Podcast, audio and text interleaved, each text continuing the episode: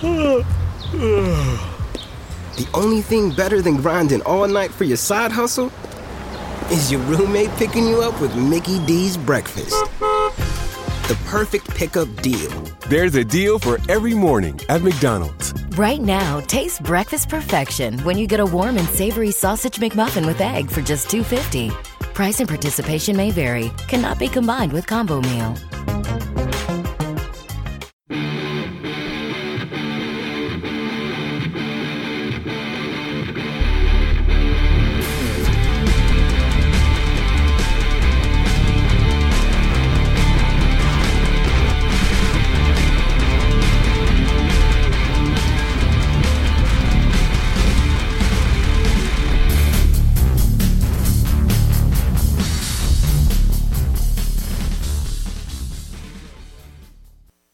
Welcome everybody to the Pot podcast. I am CJ, and with me, as always, is my hetero life mate Rico. What's going on, man? Uh, I had an interesting week. I had a, I saw a movie, and then I went, I went on a weird little camping trip. Well, that's kind of apropos considering what we're going to be talking about tonight, but we'll get into that in a minute.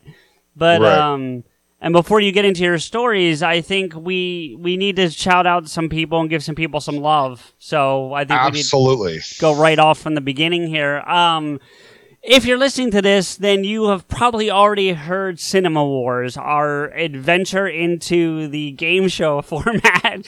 and um, want to give love to everybody that came on that episode. Of course, Stephanie, who's always been a part of the Potaskew family, our newest Potaskew family member, Mike, our logo designer. Um, as well as Sam Lemons, who's been on board since day one and, you know, gave us some extra music. So thank you to all those guys. But I also want to give a shout out to our contestants.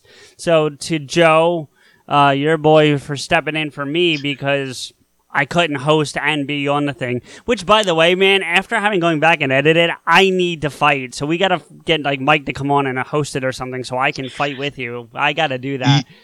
Yeah, Um, yeah. I could not- tell you were itching to really fucking like be competitive in it. Oh yeah, and now it's not a shot at Joe. Joe did an amazing job stepping in and representing Pot Askew, so great job to him. But I just want to get on board and do it. I was, it would have been fun to get a get in and be a part of it. Um, and also um to Chris from the Daves, and also uh, Octopus Caveman OC.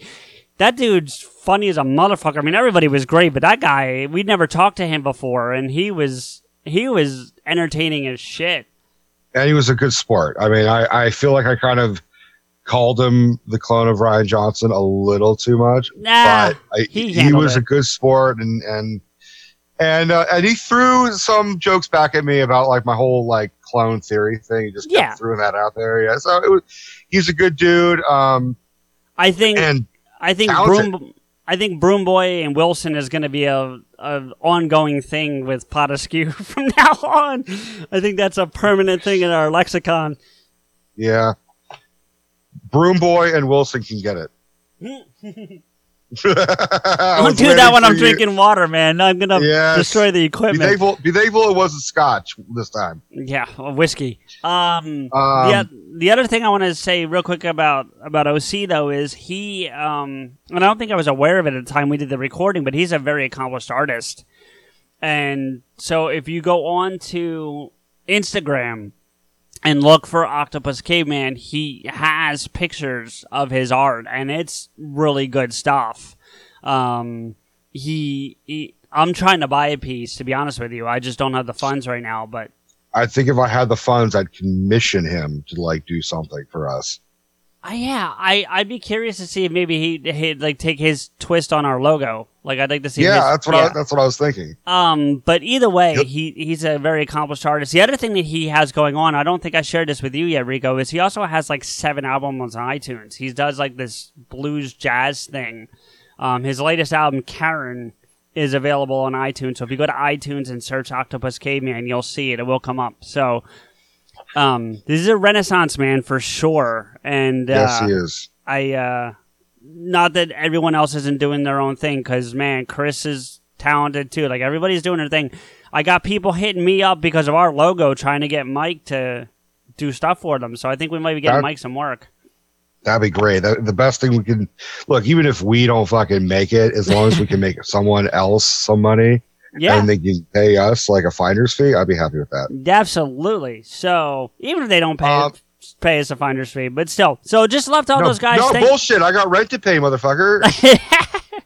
um, thanks to everybody who participated in Cinema Wars. I hope everybody's in, who's listened to it has enjoyed it. Um, it took a lot blood, sweat, and tears. I, you know what? I owe you a thank you too, Rico. This has been my baby from the beginning. Like I'm the one that pitched Mm. it to you. It's something that I've been passionate about since I came up with the idea, and and you you ran with it from jump. So I really appreciate that too. I, I will give you credit. I could not have sat there and not been itching to fucking argue. Like you did a really good job, and you, you know, you were unbiased. You, you know, you you chose the better argument, and for and ultimately, Potasku lost, but ultimately we No, won. don't tell people that they may not have listened yet. Well, then you can edit this whole thing out. no, we'll leave it in. It's fine. If you if you're listening out of order like Rico does with everything that he watches, um, then that'll be that'll be fine.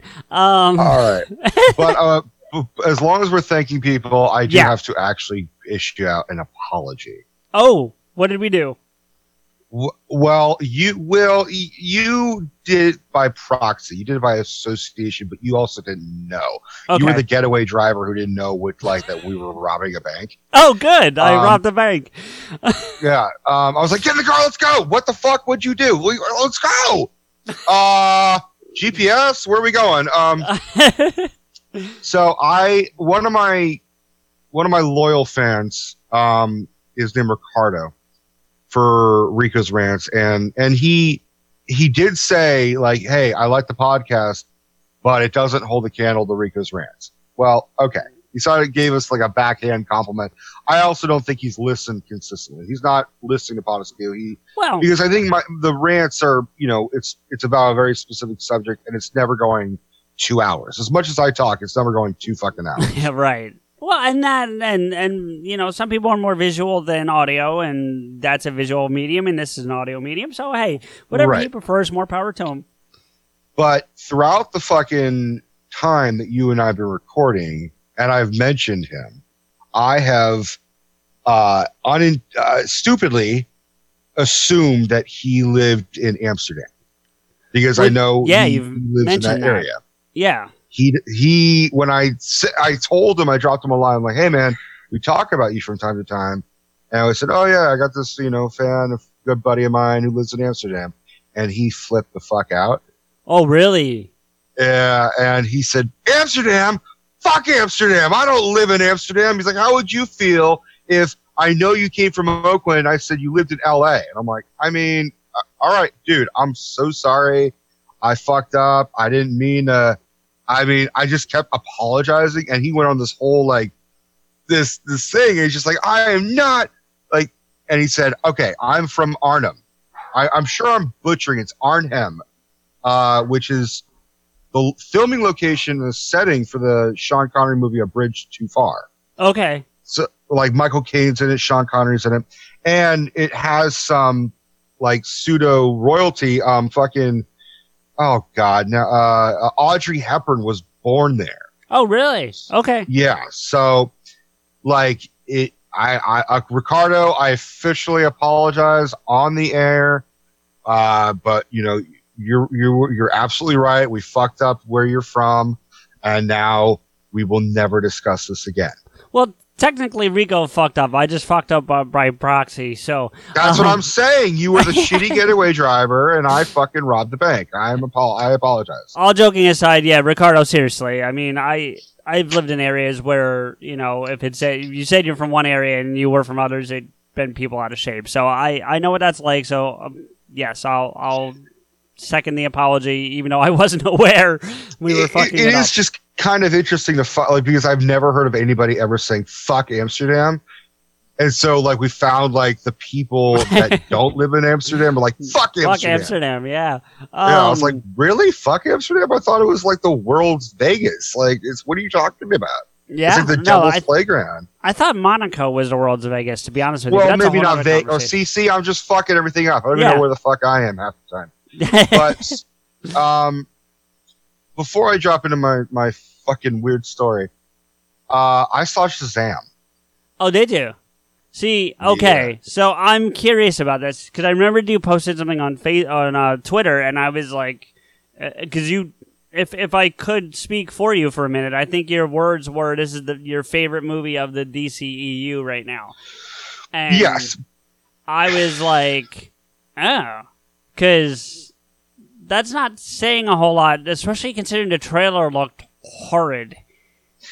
yeah. Um, what I think I liked was that, and I'll, I'll try not to spoil it because it is pretty fresh, but there might be some very mild spoilers. Um, for the record, my brother Joel, after I told him I, I really liked it, he went and saw it and he said, "This is the worst fucking movie I've ever seen." I was, I really wanted to get up and walk out. And it was so bad. And then I was like, "Well, what about this?" And he's like, just didn't respond. Well, at So- least someone in the family has taste, so that's good. Um, Uh, yeah, okay. Um, yeah, look, I'll be talking about my brother in this episode, so you'll you may like have differing opinions of him. okay. Nothing, nothing bad. Just be like, oh, okay. Okay. Um, so first off, Zach Levy is it, is it Levi I think or it's, Levy? I think it's Levi. Yeah. Levi. Um, he does a good job. He it, it really the movie really is big meets Superman. That's really what it is. I've heard that ex- someone else said that too. I forget where I heard it, but that, that's not the first time I've heard that description of that. I mean, when I have a buddy who is a hardcore comic book fan and also works at a movie theater. So when the movie was coming out, he saw it early at, because he's the manager of a movie theater. And I, I, he said, "Oh my God, Shazam was actually pretty lit." And I said, "Can you compare it to a movie without spoiling anything, so I can get an idea before I see it?" He said, "Big. That's just just big." I'm like, all right, "Okay, all Is right, that- I'm Is that uh, that's a good description though? Big Oh is- yeah, yeah, I mean, so much so. There's a part like you've seen in the trailer where Shazam picks up a giant action figure of Batman, and it I guess the motion sensor, he moves it. He goes, "I'm Batman," and he's like, "Get him, Batman!" and throws the Batman action figure at a fucking villain. No, I actually haven't seen that. So So there's a part where they're like Mark Strong is the big bad, and he's and he's chasing after Shazam, and they run through a mall, and through the mall they run through a toy store. There's literally a part where they are running on the floor piano. Oh, like the Big. one from Big, yeah. Speaking of Big, real really quick, I can do this in like ten seconds. But did you see they're doing a movie called Little, Yeah, and it's like an African American female? Once, Yeah. yeah. I and it it looks just- good. It looks intriguing. it's Um, interesting. I just feel like this is a new, and I don't want to get into a whole discussion. Maybe we need to, and maybe we need to on a different episode. But like that seems to be a trend because they did the same thing with um. Remember What that movie? What? Yeah, with What Women Want, but they changed it to something else, and it was an African American female that could hear men What men want. What was that? What they were calling it? I can't remember. Yeah. yeah. So They just flip the title, flip With the the whole thing, and that's fine. I yeah, mean, I'm not finding fault with it. I'm just finding it to be an interesting trend that there seem to be doing lately. So anyway, go ahead. Uh, so it was it was good. What I was surprised by it was because it, the trailers and the poster look like a bright, colorful, fucking Deadpool light kind of movie. Oh, I wouldn't have even called it Deadpool. I would have. Well, I I'm, I mean- mean, like that in the sense that he's like shy. He's like he he acts like a kid in a sense, and Deadpool kind of acts like an immature teenager. Which hey, let, I'll let you finish, but remind me. I have a very quick Ryan Reynolds point when you're done. Okay. Um, there's some darkness in this movie. Like when my when Michael and I watched it, there were kids getting freaked out and scared and like leaving. Really? Yeah, there's a But- little girl behind us who started crying and left. Because I think I saw on. You said something not that specific, but you said something about it on Twitter. I said I little I would not recommend little kids go. Well, like and- unless they're like they've seen scary shit and they're handling it, but like I told my brother, I said I would not recommend you bring like the nephews, my nephews, your your sons, to see it because and it looks bright and colorful, but it's like there's demons that are scary as fuck. They they kind of look like Venom, So you can understand how like a little kid going to see Venom might get scared. Sure. That's But the if same I- thing. If I saw correctly, Arlen jumped in and said that she took her kids and they were fine. So I guess it depends on yeah. and, and I'm saying it depends on like the if any parents like if you you know what your kids are going to be scared of, you have to be that gauge. But like there are some demons that will like literally a head got bitten like a like a demon bit a dude's head off hmm. Like kind of like venom but you actually saw like the ripping and Right, right, right, spitting it out. There's a dude who gets thrown out of a fucking window at a building. Like honestly, there was a scene that reminded me of Dogma, where Loki goes to the board meeting and just kind of taunts Oh, and yeah, yeah. terrorizes people. Yeah, yeah. There's a scene like that. really Yeah. interesting. Um, Mark Strong nails it as a villain. Like, is and Mark Strong is that actor who was in Kingsman. He, he looks like a bald British Andy Garcia. Is really oh, I know who that is. Yeah, he's he's. He was um, Sinestro. He was he was Sinestro, but he's also the um he's Lord Blackwell from Sherlock Holmes. That's where I know him the most He- from. He, works a lot with Guy Ritchie. Like he was in Revolver, and one of my favorite performances of him was in Rock and Rolla, which was like very similar to Snatch, which was also they're all Guy Ritchie films. Um, he's I've always just like wa- been wowed by that guy, and he was also in Kick Ass. He played the the heavy mob boss in the I've- first Kick Ass. Only seen it once, so I don't. Who am I? Naomi is the new hit series that's got all the buzz. You have power I have never felt before. Critics are calling it unbelievably charming, Captivating. a delight to watch. Kaci Walfall couldn't be more perfect as Naomi. You ready? The question is, are you ready? Get ready to see why. I don't know what is happening to me. Are you a superhero? Superheroes aren't real. What if they are? Naomi, all new tonight on the CW. Tonight at 9, only on DCW 50, Washington CW. Looking for a way to make quick cash? Making cash with DoorDash is super easy, guys. I love driving around my town, and now I can do that and get paid. Not to mention, the sign up process was so easy. Download the DoorDash driver app today to get started. don't remember too much about it, but yeah. he he's a strong actor and he's a strong villain. Um, I I had a love hate for you know I, I think you might dig it because not to say this is the first thing I think of when I think of you, but you are disabled. Yeah, and there's the kid And- with the cane. I'm familiar. I'm familiar enough because, um, did you ever see Justice League War, the animated movie?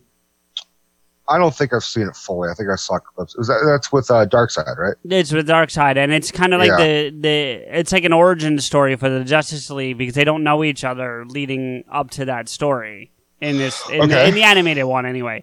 And Shazam is part of it. He's or I think did they call him? I think they actually call him Captain Marvel in that movie because They probably while, call him Captain Marvel. Yeah, um, which we've discussed that at length, so we're not going back into that. But you know, and so I'm familiar that he has that you know the the kid portion of Shazam is is a foster child, and he's got you know the foster family, and the one's got the the the cane or the crutch.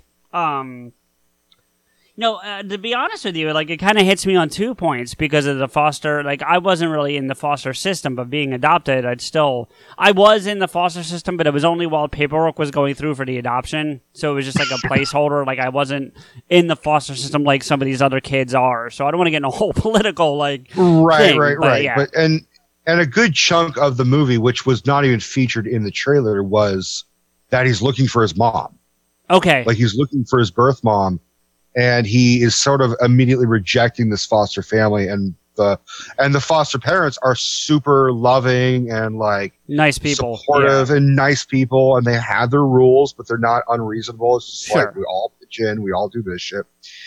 And how he Billy Batson is just like, no, you're not my family. I have a family. She's somewhere out there. And I don't want to ruin it, but like what happens is kind of predictable, but it's still kind of like, oof. It hits you. Like you're you're kind of like, huh. I didn't you it's you don't expect it from a superhero movie for what the scene I'm not saying, you know, you know what right, I'm right, right. It is bright, it is colorful. There is a great training montage of them testing all these powers and everything. I And think you see some of that in um the trailer, yeah. yeah. But it has in the back the music that's playing is Queen, and it's um, okay. Don't stop me now. Oh, good song. Yeah. Yeah, I can't I can't think of that song without thinking of Shaun of the Dead. Yeah, I've never seen that, so I can't. You really need to see Shaun of the Dead. It's not Um, a scary zombie movie. It is No, it's a comedy, right? It's like a, it's a parody, isn't it? Or it's a thinking- parody, but Yeah. it really like the what it is. It is a romantic comedy that happens to be during the apocalypse. Gotcha. I the thing that intrigues me about Shazam, and I and I will watch it when it comes to like cable or Netflix or one of those things, you know, um, is the um fact that it takes place in Philly. You Yes, know. that's the other thing. So I, I- the entire time I'm watching, I'm like, fuck. CJ needs to see this. Philly, disabled, adoption. You really like. I It think just you might it might hit a little bit more home than you realize. Well, no, I'm sure those aspects will, to be honest with you, because like, and I don't want to go to a whole thing, but like, I saw Man of Steel right after I found my adoptive mother and or my biological mother, I should say, excuse me, and you know, it it's right after you know, like you you. Clark Kal-El finds the ship with his father and kind of gets to talk to his father, but not because it's like a computer generated whatever. But you know what I mean? Like He's talking to the AI thing. Yeah. that's kind of his essence though so anyway the point mm-hmm. being is that like so i you know so that kind of hit home for me because of the time i saw it so yeah there's probably aspects of it but like the overall just like i'll tell you what loses it for me is i don't mind comedy in my comic book movies because obviously i love deadpool and that's Right. nothing but but it, it looked kind of campy from the trailers like too campy and then the suit looked horrible I don't like the grown up Shazam. Like he just looks terrible to me. The grown up Shazam suit, because I think we're just like, ah, it's not Superman. Ah, it's not Batman. But that's what the suit looks like. That's that is how the costume looks. I mean, if you're going but for it- comic book accuracy, it looks like it. No, I've I've seen it. Like I said, I watched that animated one, but like he, it looked. When it comes to these live action comic book movies, like I'm not a fan of when they make them look overly muscular. Like for example, Henry Cavill jacked the fuck up to be Superman. Now I'm sure there was still some padding in the suit. I'm not going to get here, sit here and get all high and mighty, but he got jacked up to to play Superman. So did as, Affleck. did, as did Ben Affleck. yeah. As did as did Momoa. did Momoa and and to a lesser extent Christian Bale. But I mean, like even then, Yeah. Even then, he the suit they had him in didn't like overly pad him. Like it was pretty. I mean, it looked like armor, but it was still form fitting. If that makes any sense, you know. So like, I Yeah. and the Shazam one looks like they just like he's like a you know thirteen year old girl with socks in her bra because she wants to be popular with the high school girls. You I mean, like- there are there are no scenes of Zach Le, uh, Levy, Le, Le, Levi. whatever the fuck, Levi. There are no scenes of him shirtless showing off his physique. So it, there's definitely some padding, but it doesn't take you out of the story. Like because it did in the trailer, but maybe that's because of the tra- way the trailer's cut. But to me, it lost me. You know, I mean, even when like I, I saw because I was curious, I'm like, what is how muscular is this dude? I looked it up, and he's just he's an average No. guy. Yeah, he's, he's, an not. average guy who bulked up and but not to the extremity of of Affleck or fucking Momoa or Cavill. Right. Now there is a cameo, Oh yeah. sort of. There is a cameo of a superhero, but you don't see the actor. Is it the bat? The bat symbol is in it. There's there's a there's a bat um a batarang. Okay. That's not what I'm talking about. okay. Do you want me to just tell you? I yeah, I mean, I I don't mind for our listeners. Pause for like or skip ahead for like five minutes Um, and come um, back. Yeah. So there's a whole sequence where the disabled kid, the fucking uh, what I can't, I just don't remember what his fucking Yeah, name no, is. No, it's fine. Go ahead. But by the way, really Um, quick, can I just say that kid, the kid, the actor, I've seen him and he was on a sitcom that didn't last very long. It didn't do very well. I loved it, but he was on a sitcom that I loved with um, He's it. Go ahead. with uh, John Larroquette, Larroquette and um, a guy from Oh, Saturday wow. Night Live, and he. I forget what the thing was called. I will have to look it up. But yeah, I like that kid a lot. Well, he is the kid from It, the remake of It. Oh, is he? Okay. Yeah. And or he's one of the kids. He's the, he's the kid from It who's not the dude from Stranger Things. If that helps. Well, yeah, I don't watch Wolfhard or Stranger Things, but I I know I think I know who the kid is anyway. So go ahead. And he's also the nephew of Brian Grazer, who's like a big producer. He's the dude with like the, his hair always sticks straight up, and he works with Ron Howard. Like he's, anyways, his name is Jack Grazer, or Glazer. I can't remember the book. He kind of comes off annoying and kind of just weird, but then it makes perfect sense why he's kind of obnoxious and annoying and like this just needy, clingy friend. And then you, he has good growth in the movie, but part of it is he gets bullied and he's asking Billy Batson to become Shazam so that he can come to the school and show that he's friends with Shazam, right? He's trying Right. to use his popularity, one, to not be bullied, two, to be a little bit popular. Kind of like um, a little bit different, but kind of like when um Peter Parker shows up at Liz's party in Homecoming, and and they were gonna Ex- have exactly, exactly the same thing. Yeah. Um, real quick, that kid, with the show that kid was in is called Me, Myself, and I, and it's about the same Oh. character at different parts in his life.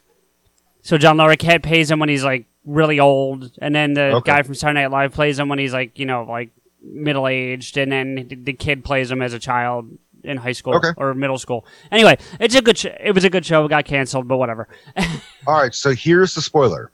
At the end, he's sitting at his lunch, and Shazam walks in to sit at his table. right. Shazam, not Billy Batson. Yeah, yeah, yeah, yeah. with, with his tray. And he's like, Hey, I just want to, you know, sit with my friend and everybody, you know, just want to hang with my homie. This guy is awesome. He's telling the whole uh, auditorium. And then the, you know, the, the disabled kid is looking and all happy that, it, you know, he stepped in for him. And then he said, I also brought another friend. And the camera pans and it's the body of Superman Oh, holding a lunch tray and he stands next to the disabled kid and the disabled kid hasn't looked yet Freddie and Freeman. then looks huh Freddie Freeman. So you can just use him by name, Freddie. freddie yeah, Yeah. freddie freddie turns and looks looks up and just squeals goes ah! but you never see the the head it's it was henry cavill's body double or stunt double or something Right, right, right. So they brought him in, so you never see Henry Cavill's head, just this super body with the suit. It's exactly the suit, holding a tray with a lunch on it, and then that's how it ends. We should we should reach out to Matty Granger and see if he can confirm who that is. Because I bet you he knows him because he worked on Man of Steel. Weirdly enough, when I posted my Twitter review of of Shazam, Yeah. I immediately got followed and liked by the guy who did the training for the Shazam movie, oh, neat. and he's worked on other DC movies. Neat. All right. Well, Yeah. that's pretty cool. Rock you. Um, So for all I know, it was that guy. yeah, it could have been. Um. All right. I know and, what, said you had and so oh, I. I delved a little deeper and I looked up, and Henry Cavill originally wanted to throw in that cameo. He wanted to do it, but they had to uh, time and and they actually thought it was even funnier for the fact they didn't show his face. So, all right. So, on a scale of one to five fedoras, what would you give this thing? One to five fedoras. Why not? That's Ah. your thing. Sure. That's my that's my gauge. Um, yeah. well, instead of five stars, you get the point. Come on. Okay. If if one is never watch it and five is go out and see it in theaters. Five. No, five is like best movie I've ever seen. One is never watch this thing Oh, no, again. it's not definitely not the best movie I've ever seen. So yeah. is- so you, It's a four. Then it's it's it's it's um really, Yeah, it's still a- pretty high. it's still pretty but you see you're making it down to five like Well, that's usually the scale. It's usually five stars. I just changed it to fedoras. We're not making this very okay complicated. right all right all right it's three and a half if, if man of steel is like let's call man of steel a three Yeah.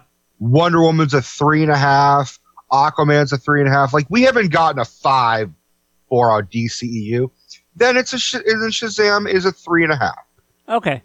Uh, yeah. If you know, I'm not using fedoras, but I don't know what I would use. I'll have to figure out later. Maybe handicap Crutches? symbols. Handicap symbols, maybe. Um, Yeah, crutches. crutches.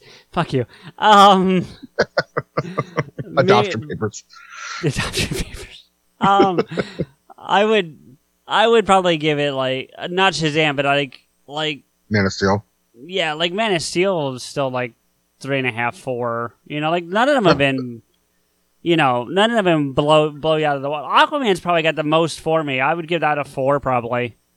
All right, No. well, because I I liked Aquaman a lot. Um. Anyway, I know you said you had a you mentioned your brother Joel earlier, and you said something you had a story to tell. So I want to get into that because we have a pretty big series we want to get into, and I don't want to Mhm. be here until some ungodly hour because Deb's hungry, I'm hungry, and right. Yeah. All right. So my my brother Joel, who I actually asked if he'd ever come on the podcast, and he said sure. And I said, "What would you want to talk about?" He's like, "Whatever the fuck you guys talk about, like you know, you know, geeky fucking bullshit." I'll, I'll really, I'll, you know, I'll- 'cause yeah. with with no with no shit to your family, it seemed like they weren't very supportive of this when we started. So I guess they've come Um, around. I think they just thought of it as a hobby, personally. Yeah. I think they were just like, oh, and but I mean, when I when you and I had a business call, I was in the car with my brother, and it was kind of like, yeah, I get to my, have my own business call, and I have to, you know, be, yeah, I get to make decisions because that's all Joel does is he is constantly being called and being like, yes, I approve this, no, I don't approve this, Right, right, right. Why would you do that? Joel is the boss, and Joel is, you know, has that authority, and he's also very reasonable and very easygoing. And so I was sort of I was bragging about the podcast and being like, dude, we got like listeners and shit. Like this is becoming a real thing. And he said, I'm happy for you. Don't get a big head. Just make sure you know what your limit is. Make sure Sure. you realize it. And it's he's just being a brother advice, you know, and he gave me financial advice on on, on and whatnot. But I think he supports it. I think he just originally thought Cool. it was a, a thing. And then so my brother hits me up and says, uh, I want to sneak up to the land with you. Uh, and I said, great. Uh, does dad know? Is this a surprise? You said sneak up. What does that mean? Like, are we not telling dad Right. he's going to be up there? And he's like, no, no, no. Dad knows. Like, we could, I confirmed it with him. I made a plan with him. He'll be up there. We'll get up there. We'll come back the next day in the morning. That's a big. That's a long ride for an overnight trip, isn't it? It's a two hour drive if you don't stop.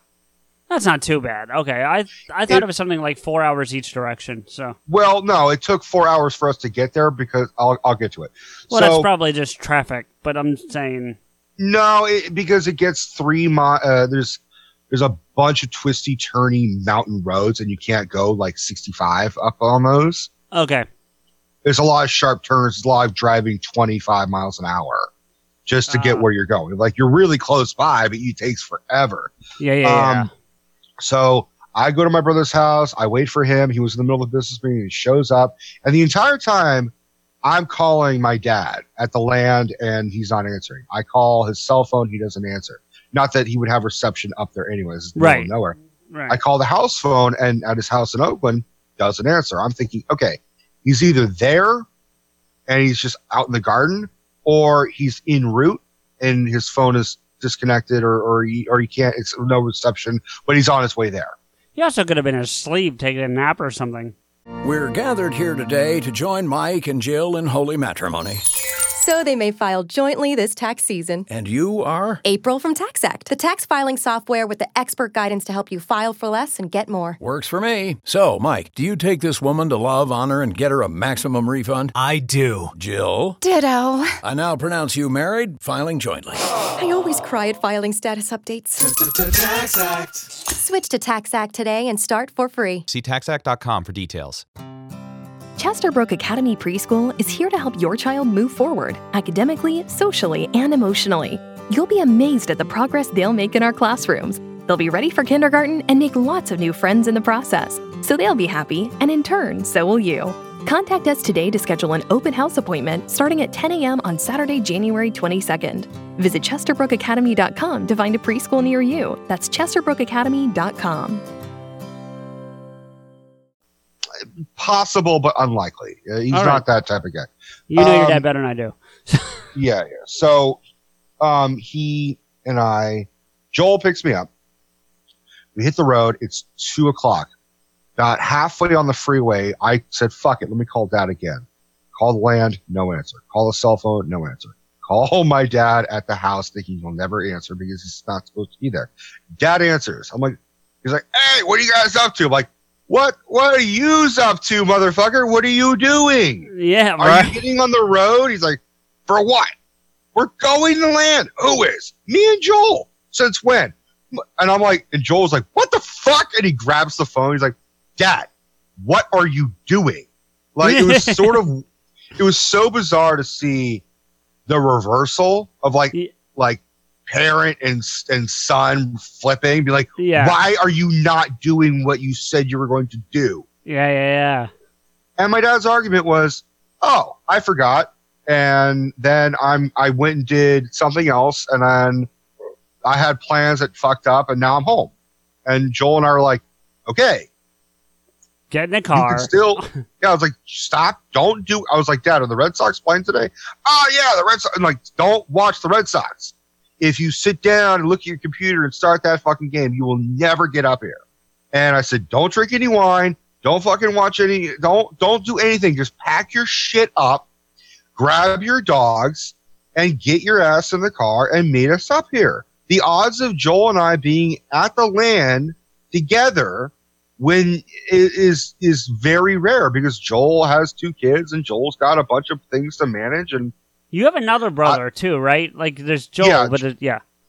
Joel is a twin. And Alex, that's his name, is Alex, is, has even less time now because he just had a new baby. Okay, I knew one of them had a like a newborn, and I didn't remember which one. So thank you for clarifying. Go Alex Alex has a newborn. Alex has the girls. Joel's got the boys. Oh dear God. Anyway, go ahead. So so dad said, All right, I'll I'll see what I can do. I'll try and finagle some shit around and I'll try and get up there. So now Joel and I are like, Well fuck it. We don't have to rush up there because he's not there. right. So we said, fuck it. We'll just take our time. Joel and I saw the movie Hugo by Scorsese when it came out in theaters. I don't know that one. It's a little boy and it's set in like France and it's all about movies. And it's a, I, personally, it's a boring fucking movie, but I need to rewatch it. There's a part in it when this little girl says, I want to have an adventure. And that just made Joel and I laugh our fucking ass off every, so that's our inside joke between us. And ironically enough, Steph and I said the exact same thing, but like it not as she's like genuine. I want to have an adventure, and Joel's like, I want to make fun of this fucking movie. Yeah, that sounds about So- right. Yeah. So we said, fuck it, let's go have an adventure. So we still are making our way, and we stop and like have a slice of pizza at this bar that has pizza. And we have a beer, and then we're like, all right, that was fun. Let's get the fuck going. While we're at the pizza place, eating this Neapolitan style slice, and Joel runs pizzerias, so he's like, I, like critiquing it. He's like, it's Sure. pretty good, but it needs to be like this, and he's just thinking, always thinking about what he could add to his restaurant to make it even better than ours. Yeah. Well, it's kind of what I do with the podcast. Right. Um, and he, I'm wearing a fucking, I'm wearing my Ninja Turtles t-shirt, and Joel's like, Rico, you're eating a slice of pizza and you have a Ninja Turtles t-shirt. That's I need to take a. Fo-. perfect. Yeah. He's like, I, I need to. He's like, Rico, I want you to look. Uh, I was like, do you want me to pose, like hold it? And he's like, no, I want you to look off in the distance and contemplate life for a Ninja Turtle. I'm like, what? Said, just do it. Just pose like that. I just look off in the distance, like just thinking of life as this pizza's in front of me. And my shirt has the fucking TMNT logo. He takes a photo of it, sends it to his his uh, best friend Tony, who has like he's always been like another brother to me, and he's always been very supportive. He he uh, follows us on on Twitter. He follows the show. I don't know if he's listening, but he seems like he likes the show. Cool. And he- so Joel sent a photo of that to Tony. Tony's response was, "Tell Rico I want a sticker of the podcast logo." Sweet. And I told Joel to tell him, which I'll just ultimately tell him, or I'm telling him now, Tony, if you want a podcast sticker, you got to earn it. You got to come go. on the pod. You got to come on this fucking show and earn your sticker. Earn your sticker, motherfucker. Yes. so then we make it up there. We get to the land, and it's like four hours Like it took it was a four hour drive when it should have taken two hours, two and a half at the most. But Sure. we stopped we stopped a couple times, went grocery shopping and brought some food up. I could say this because my dad's never gonna listen to it.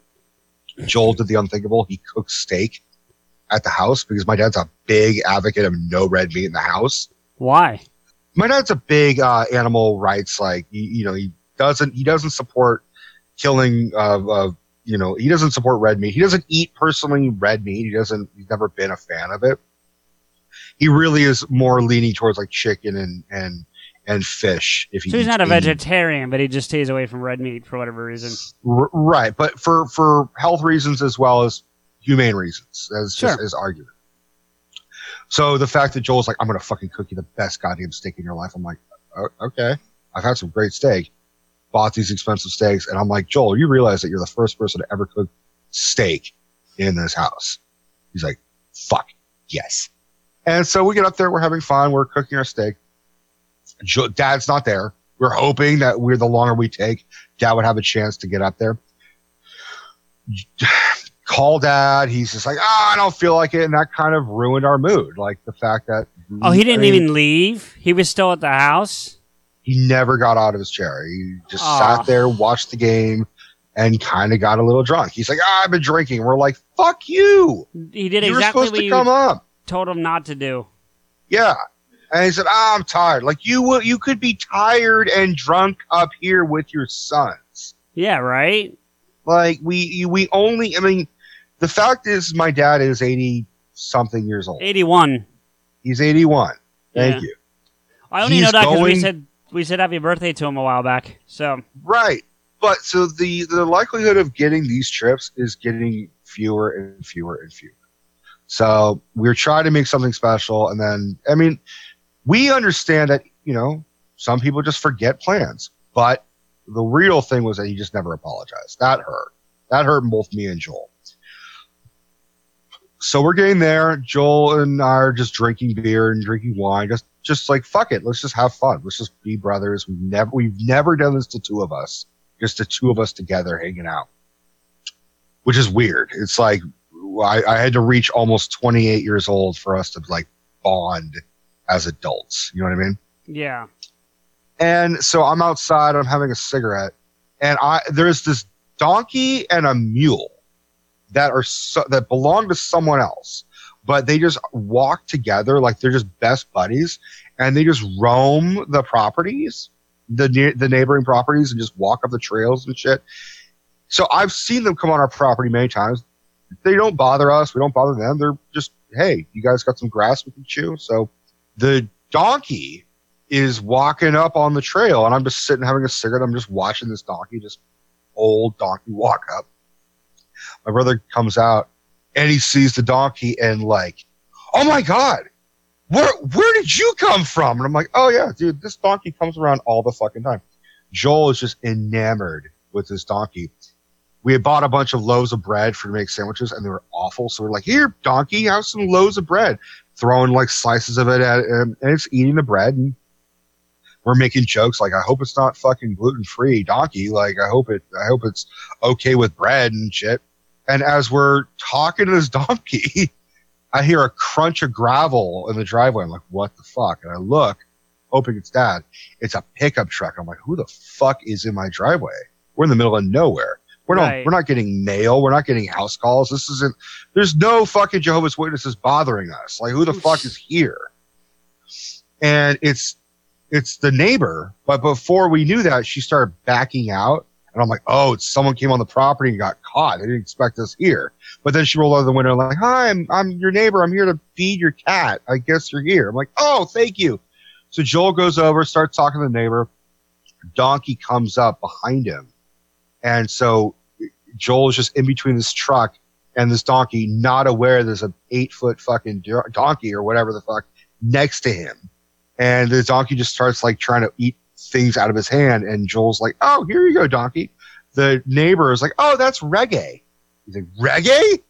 This donkey's name is reggae? oh my Reggae the god, I fucking love reggae music. You, that means I love you too. So Joel just discovered his fucking spirit animal. you know I'm gonna have to play some Bob Marley under that part of the story now, right? Like I gotta. dude, on the drive there, Joel played nothing but reggae, which like uh, I'm. It's not really my music, but so, and Joel's driving, so he gets to pick. But then on the drive back, he played nothing but Grateful Dead. So I never want to hear reggae or Grateful Dead for like. yeah. um, so that happens. Donkey kind of fucks off. Joel starts cooking, and we're cooking and we're eating and we're just drinking. We're like saying "fuck it." We didn't. We didn't. I didn't, neither of us got drunk, but we got Right. a little loopy. You know. Sure. And we're sitting down, and we just finished dinner, and there's a cat up there, a black cat named Cleo, and that cat's old as shit, and she's the remainder, the, the remaining cats. We had three, and then just little by one by one, they just sort of died. And this is, and Cleo is all that's left. Cleo was all over me, just desperate for affection and attention because she's alone a lot of the time. And when there is someone up there, there's also two big German shepherds. So she's never like comfortable Right. enough to, she's like, oh my God, people, fuck, give me some attention. So Joel and I are eating dinner and we're talking about dad. We're kind of like, ah, you know, it really sucks that he didn't come up. And so the mood is sort of shifting down and being a little bit like, eh, whatever, fuck, it's oh well, oh well, it sucks. And then all of a sudden we hear, ding, ding, ding, ding, ding. And we're like, what the fuck? We heard like low keys of a piano. It just all of a sudden, Joel and I looked at each other like, what the fuck? Do you when guys did this have- house become haunted? Do you guys have a piano there?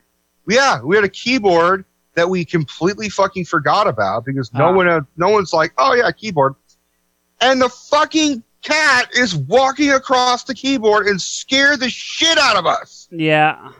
And we turn, we're just like, oh my god, there's a black cat on a piano. This, what the fuck? It just scared the shit out of us, and we just burst out laughing. Just realized how stupid we were. Because we're in the middle of nowhere in the country, and all of a sudden you never expect. You're right. Absolutely.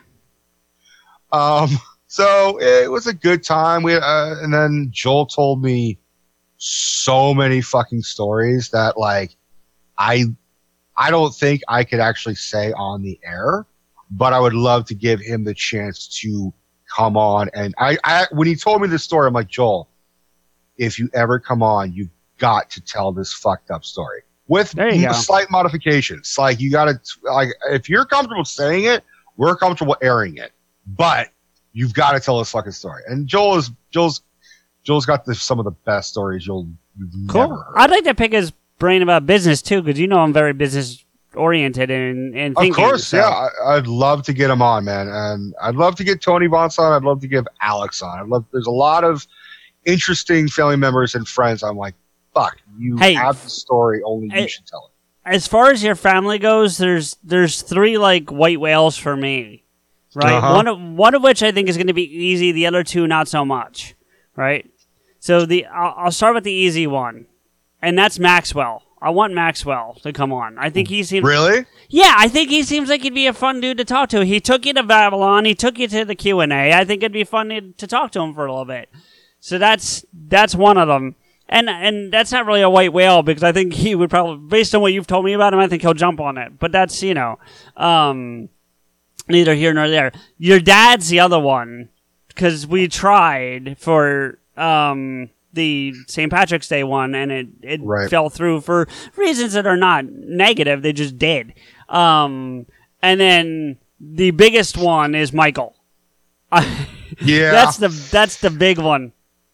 Michael's opinion of it is like, you know, he just doesn't know what to say, and I'm like, yeah. we we theorize and talk like movies just talk all the time. No, no, no. Let's be real. We just talk shit for like two hours, and sometimes it sounds intelligent, and sometimes it's just talking shit. So, yeah, I mean, but that's what's fun about it. That's what I hope people enjoy about the show. It's it's it's you, it's mean, you and I sitting around talking. Look, I will tell people right now. You and I are friends. We don't just talk for the show. We talk, you know, occasionally throughout the week. And Right. when we talk, it sounds like a pot of skew episode, except the only difference is there are some subjects we won't discuss because they're too personal in nature, and we're pretty open with our our fans. We're not, Oh, pretty, but there are just some things that would maybe embarrass other people that we don't want to do do that to those people, and Right. we talk about those things. But outside of that, like this is what we do. you know? I mean, I've said more or less that same argument to Michael more than a dozen times. Yeah. Look, I'm not going to force his hand if he doesn't want to do no, it. We're not I'm going to try and force his hand. I've been trying to get him on for. I've been trying to get him on a Rico's rant. So, and that's just Yeah. never happened. Um, well, some people are less comfortable with the visual aspect. At least with this, it's only his voice. But you know, well, ultimately, I think the biggest problem is Michael's got a crazy schedule where Well, he that too. works yeah. In the evenings and he works on the weekends. And the only day that he's available is like a Tuesday. which is when I difficult work for me. you work. Uh, yeah. So, um, the other thing that do. Are, well, are you done with? I don't want to. I'm not trying to rush you, but are you done with your story? Because I want to get Um, onto the subject of the night so we can get get rolling. Yeah, here. I don't. I, I think that's basically the story. I, I don't. There was one one more little funny thing was that um, every time the phone rang, we answered it as Ron's Wolf Den, That's funny. That is funny. and it just every person who was calling for Ron or for us just cracked the fuck up. They're like, "Who is this?" They're like, now you "Oh, see that's Joel. This is Rico." that sucks because on and I'll, I'll share with the, the the fans on your way up to the to the uh, land that day. Um, Mm-hmm. I called you about something that we needed to discuss for the show that isn't worth discussing right now because it's not entertaining to anybody but us. But we had some business to discuss, and you sent me the number to the land just you know in case I desperately needed to get a hold of you, or you know, God forbid something ever happened to anybody Right. and you needed to be aware of it. I almost wish I had called now because I would like to have gotten that response. Um, that You would've been should've. fun. Yeah.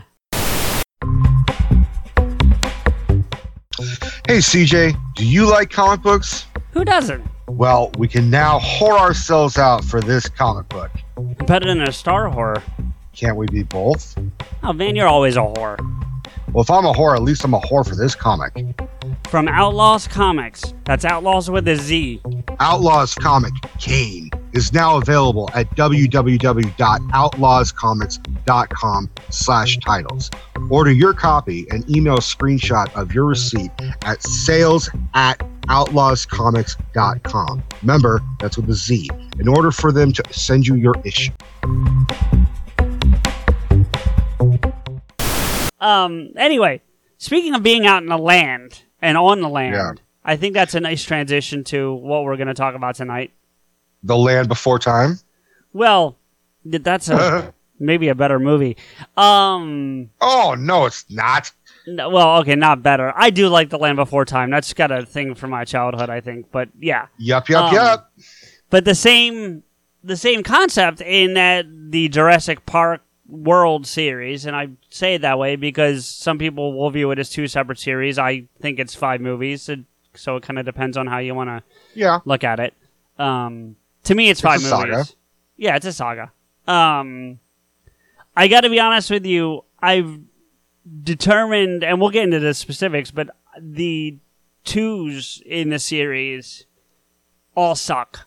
So The twos? yeah, so Jurassic Park 2, Jurassic World 2, also known as The Lost World and The Fallen Kingdom, Right. suck.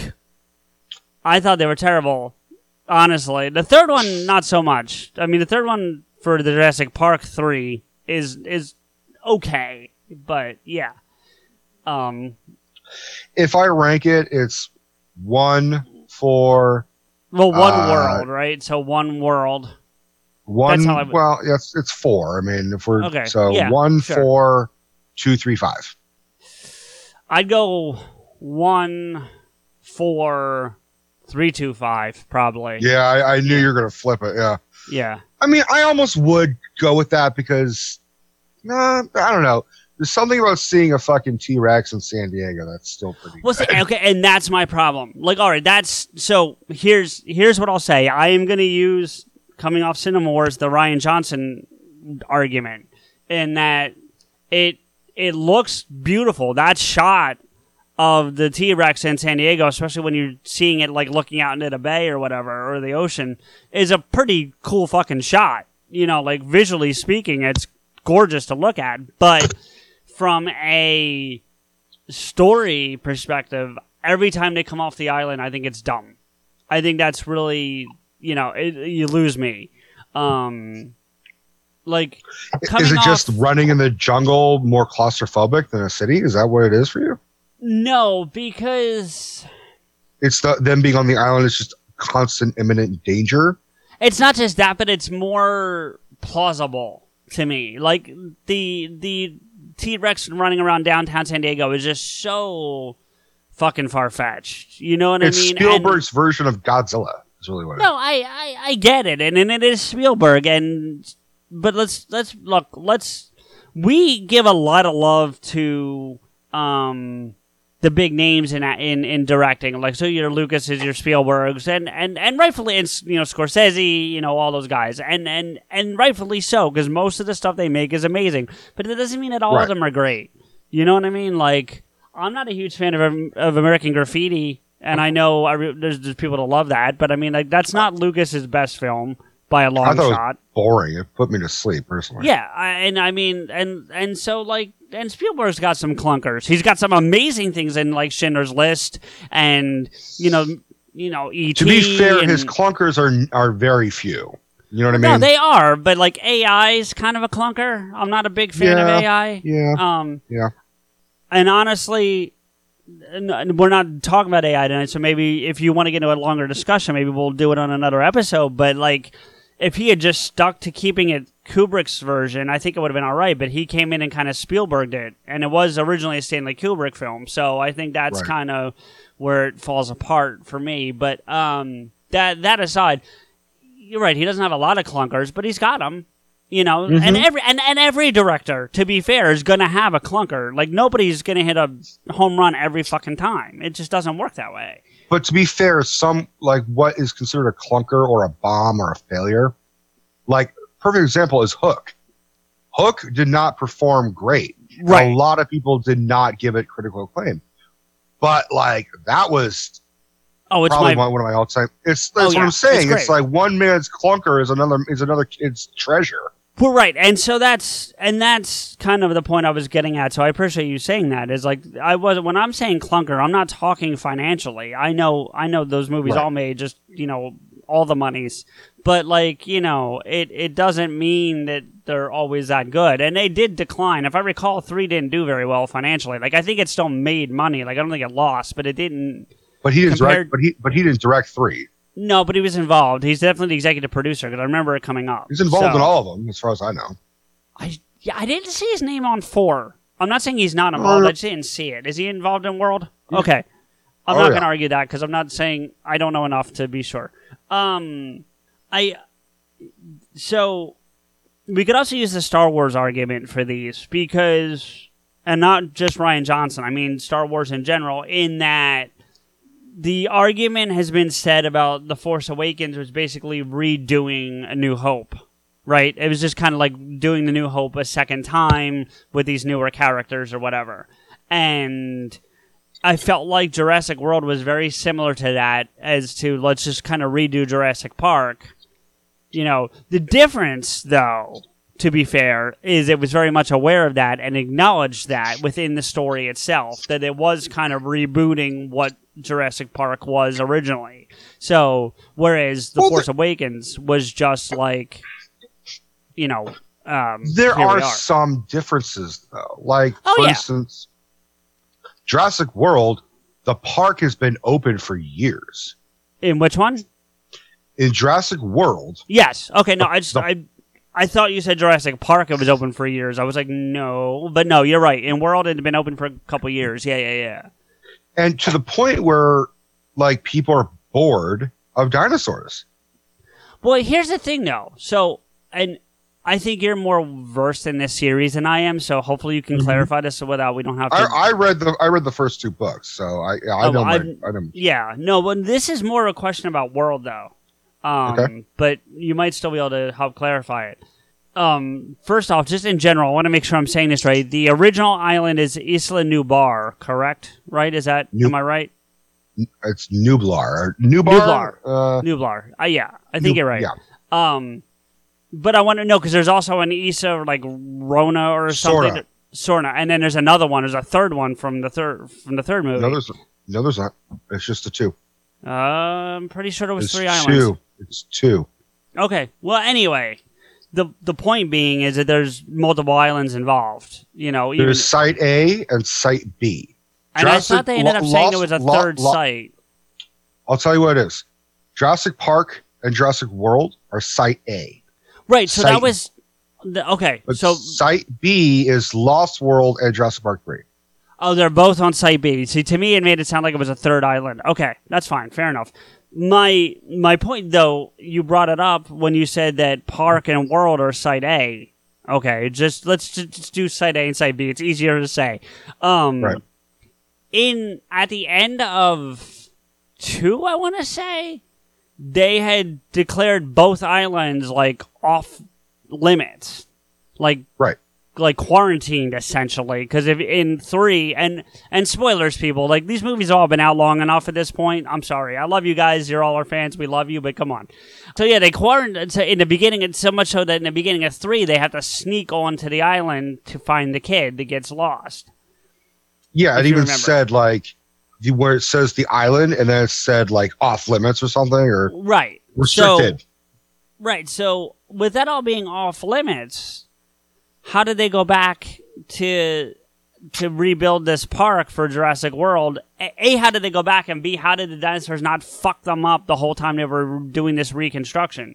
they whoever the Masrani, the the Indian dude who Yeah, yeah, yeah. owned Jurassic World, because I think still InGen, which is the genetics company, the the, Yep. the bad company, InGen, they InGen, uh, they um, they still had the rights as far as I know, and then Masrani Corporation took over for the Hammond Corporation or whatever, right, InGen. No, InGen was and- yeah, and then they just said, "Okay, we will rebuild it." And they, I mean, they don't need to show it, but like, I assume they just went down, you know, uh, tranked all these dinos, loaded them up on forklifts, put them in cages. I mean, they, they showed how they do that before. it it just seemed like that they were so um by that point like well and maybe you know this how much time takes place between say Jurassic Park and Jurassic World is it real it's mo- time it's modern.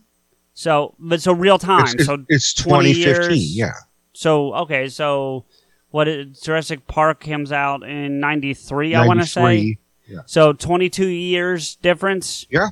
Yeah. figure figure conservatively it takes five years to rebuild all of that let's just say you know i could we're, i'm nitpicking on numbers so i'm not right, going right, right, right, right. Yeah. So it'd be 20. There's 17 years so it'd be 17 years later because if it's 22 when it when they're in stream you know so Right. Well, let's let's Well, you- just jump it from Jurassic Park three. Jurassic Park three came out in 2001. Okay so even then you're talking about 14 years right Right. 14. So that's still they have time for companies to buy out other companies. Well, not just that, but you have right- enough. To the same point, you have enough time for the dinosaurs to run rampant on that island to the point that controlling them might be impossible. And that's kind of where one of my problems comes. Like, how are they able to like get it all back together without getting? Because anytime anyone seems to step foot on that island after Jurassic Park, after the first one, it's just a mad dash to not get eaten. Yeah. So Well, how did they? They brought in a fucking army. Right, but how? Oh, I get okay. I mean, I don't know. I mean, maybe there was a 3,000 Chris Pratts and they just somehow trained all the dinosaurs to calm the fuck down. but you see my point, right? I mean, I see your I see your point. I have a bigger problem with how, like, episode uh, episode Jurassic Park three. Oh yeah, that's kind of accurate. Jurassic Yeah. Park episode three um, ends with fucking pterodons flying across, like migrating to fucking whatever the fuck. I'm so I'm with you. number with you. one, you got to wrangle those fuckers. No, they're gone. If if we're if the timeline we just laid out is accurate, They're not gone. People would find those things. Be like, oh, look at that giant ass dinosaur flying with all his swans. wait, but wait a minute. that's my point, though. They're not limited, unlike the T Rex or like the Bronchiosaurus or some of these land driven animals or like raptors for that matter. They're not Mm-hmm. limited. They could be in fucking North America by now. You know what I mean? Like, we just don't know. They don't, they're not limited to I those two guarantee, albums. I guarantee that if a pterodon or a pterodactyl or whatever the fuck they're called flew to America, someone shot it down. Well, probably, but you get the point I'm trying to say is like that. You know, the the big thing at the end of two or the end of Jurassic World two, at the end of Fallen Kingdom, is it's now Jurassic World because they've been released all released enough to just spread. You know, and Yeah. there's that scene of them driving down what looks like the Pacific Coast Highway, which I'm not sure that it is, but with the pterodactyls flying off in the distance. You know, that's Right. really the should be the end scene from three, or it's it's a mirror of that same, not a mirror, but a replica of.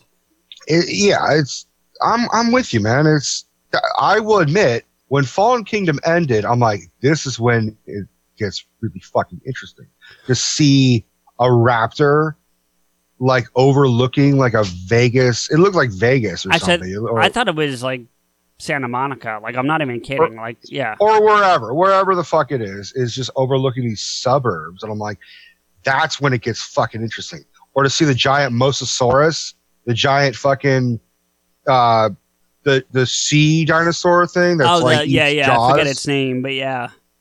And like because they showed that in the trailer pretty heavily. Yep. Where it's like this guy's surfing, and also just see this giant. Like, okay, that's that's what makes it more interesting. Let's see fucking dinosaurs interact in L.A. or Philly or Oakland. I mean, dude, if I saw raptors in Oakland, I would fucking be like, all right, I'm out. I'm just fucking done. Well, and that's kind of the thing, though. Like the way they the way they set the end of that movie up is it almost made it sound like there's nowhere you can go where you're not gonna see something. That's the point. That's the whole point. Is life uh, finds a way. Yeah, I'm sorry, but he was shoehorned into that movie. By the way, like there was Oh, no need. for Yeah, him. it- it- I'm glad it was just a glorified cameo, but like, I, was not I the best love of. Jeff Goldblum. Don't get me wrong. Like I'm a fan of his, but like he was fucking terrible. Hello, Discover here to explain our cash back match. Here's how it works we give you cash back for using your Discover card on the things you were going to buy anyway. Then we match that cash back in your first year. And that's why we call it Cashback Match. Now to recap and say cashback one more time. We match all the cash back you've earned at the end of your first year automatically. Discover. Exceptionally common sense. Learn more at discover.com slash match. Limitations apply. You coming to bed, hon? Yep, honey, I'll be, I'll be right there. Just gotta turn out the light. Ow! Ow! Ow! Ah. Go! Some things never change. Like your kids always leaving tiny toys on the floor for you to step on. And Geico saving folks lots of money on their car insurance. Sweetie, I think I left the downstairs light on. P- please don't make me go. 15 minutes could save you 15% or more. in in all of them to be honest with you like and and he he was typical Goldblum like he like I hate to say it like there are certain actors and I'm not trying to go off on a whole tangent here but there are certain actors that have just like a, a type attached to them Walken Goldblum you know like these guys just have like a a, a, a way of delivery that have become synonymous with them you know There, you know, you know the comedian Frank Caliendo. oh yeah love Caliendo yeah He does he, he he does this great impression of Jeff Goldblum, where he says the best thing to do about a Goldblum impression is to start talking about one thing and then do a complete 180. Like, ah, I love chili dog. I love hot dogs. Hot dogs are great. Chili dogs are great. Uh, mustard uh, uh, relish and uh, ketchup is good. And uh, wait a minute, uh, I'm a vegetarian. Like, right. and and and that's what he does is but look the only reason why ian malcolm the character exists in jurassic park is because that is michael crichton the Okay. author of jurassic park one was like seven feet tall no bullshit was Oh, really? Wow. himself. dude like six foot nine or something ridiculous I'm looking it and, up. 'cause and he That's has- really and he has since he has since passed away like Yes, he died Um, Early. He was young, if I he was very young. Um, and his name is Michael Crichton. Yes, I knew that. Crichton, which I I, was that. like, yeah, yeah, yeah. and he always said it rhymes with frightened, which is perfect. 56. Yeah, dude, that's No, how I'm sorry. 66. 66. Even still, that's pretty fucking young. yeah. Yeah, yeah, yeah. How tall was he? Six nine. All right, so yeah, six nine. Yeah. And died sixty six. Like, and I think I remember before Jurassic World, like, was actually in s- severe development when he passed away. There were discussions that maybe we shouldn't continue because that was sort of like, well, he just died. Should we even continue this But it was- Well, I don't know when they started talking about it, but it came out seven years after he died, so I don't know. They were trying to make one around circa 2007. Like they were, Okay. I had heard like rumors that Keira Knightley was going to be in it and maybe play the daughter of Alan Grant or something, which is weird because he didn't have any kids or something. Well, he could have. Yeah, I.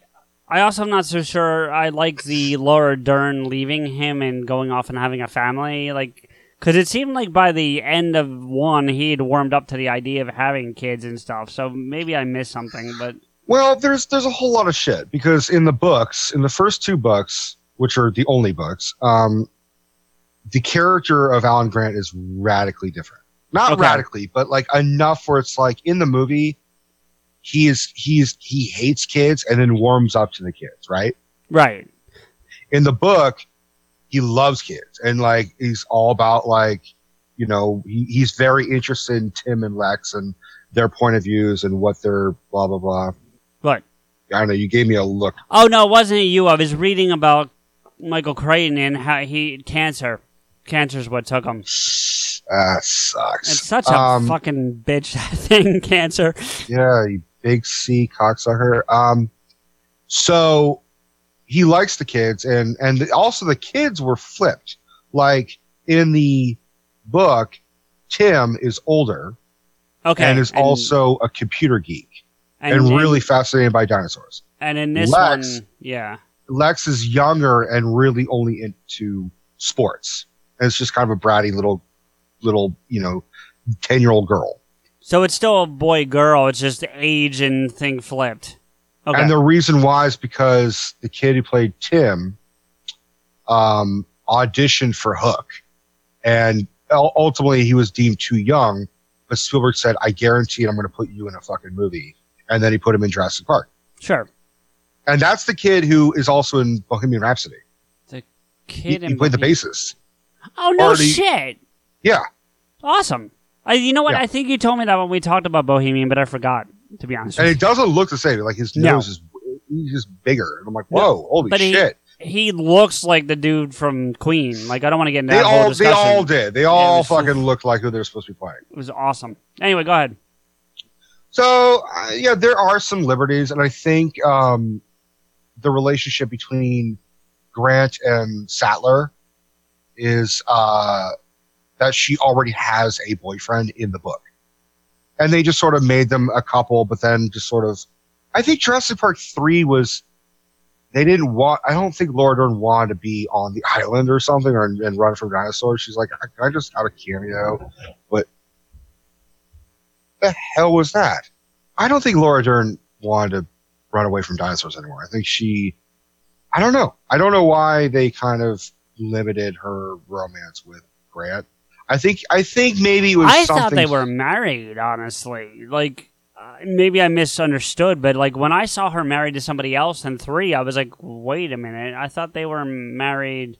I knew they were together, so maybe it wasn't clear they were they weren't married. But I, I knew they were together because Goldblum tries to weasel his way in, and he ends up having that conversation with him in the truck when they're waiting for the power to come back on. You Right. know, Um, I think what it was trying to show was that the raptor, the experience of Jurassic Park, traumatized them both so much that they even couldn't like keep a relationship together. Yeah, And but ultimately, the best part is that they just were they were still very close friends. Like out of all the people he called, he called her. Yeah, yeah, yeah, yeah. And then I think it was her husband's political power that ended up sending like the cavalry to get them, essentially. Right. So Um, um, but no, ba- the- but the back to Goldblum. Isn't it weird that Goldblum is considered, especially in Jurassic Park, a sex symbol? Yeah, uh, there's right around the time I think Fallen Kingdom came out, there was a, a, a meme and thing going around of him on like this like couch type thing.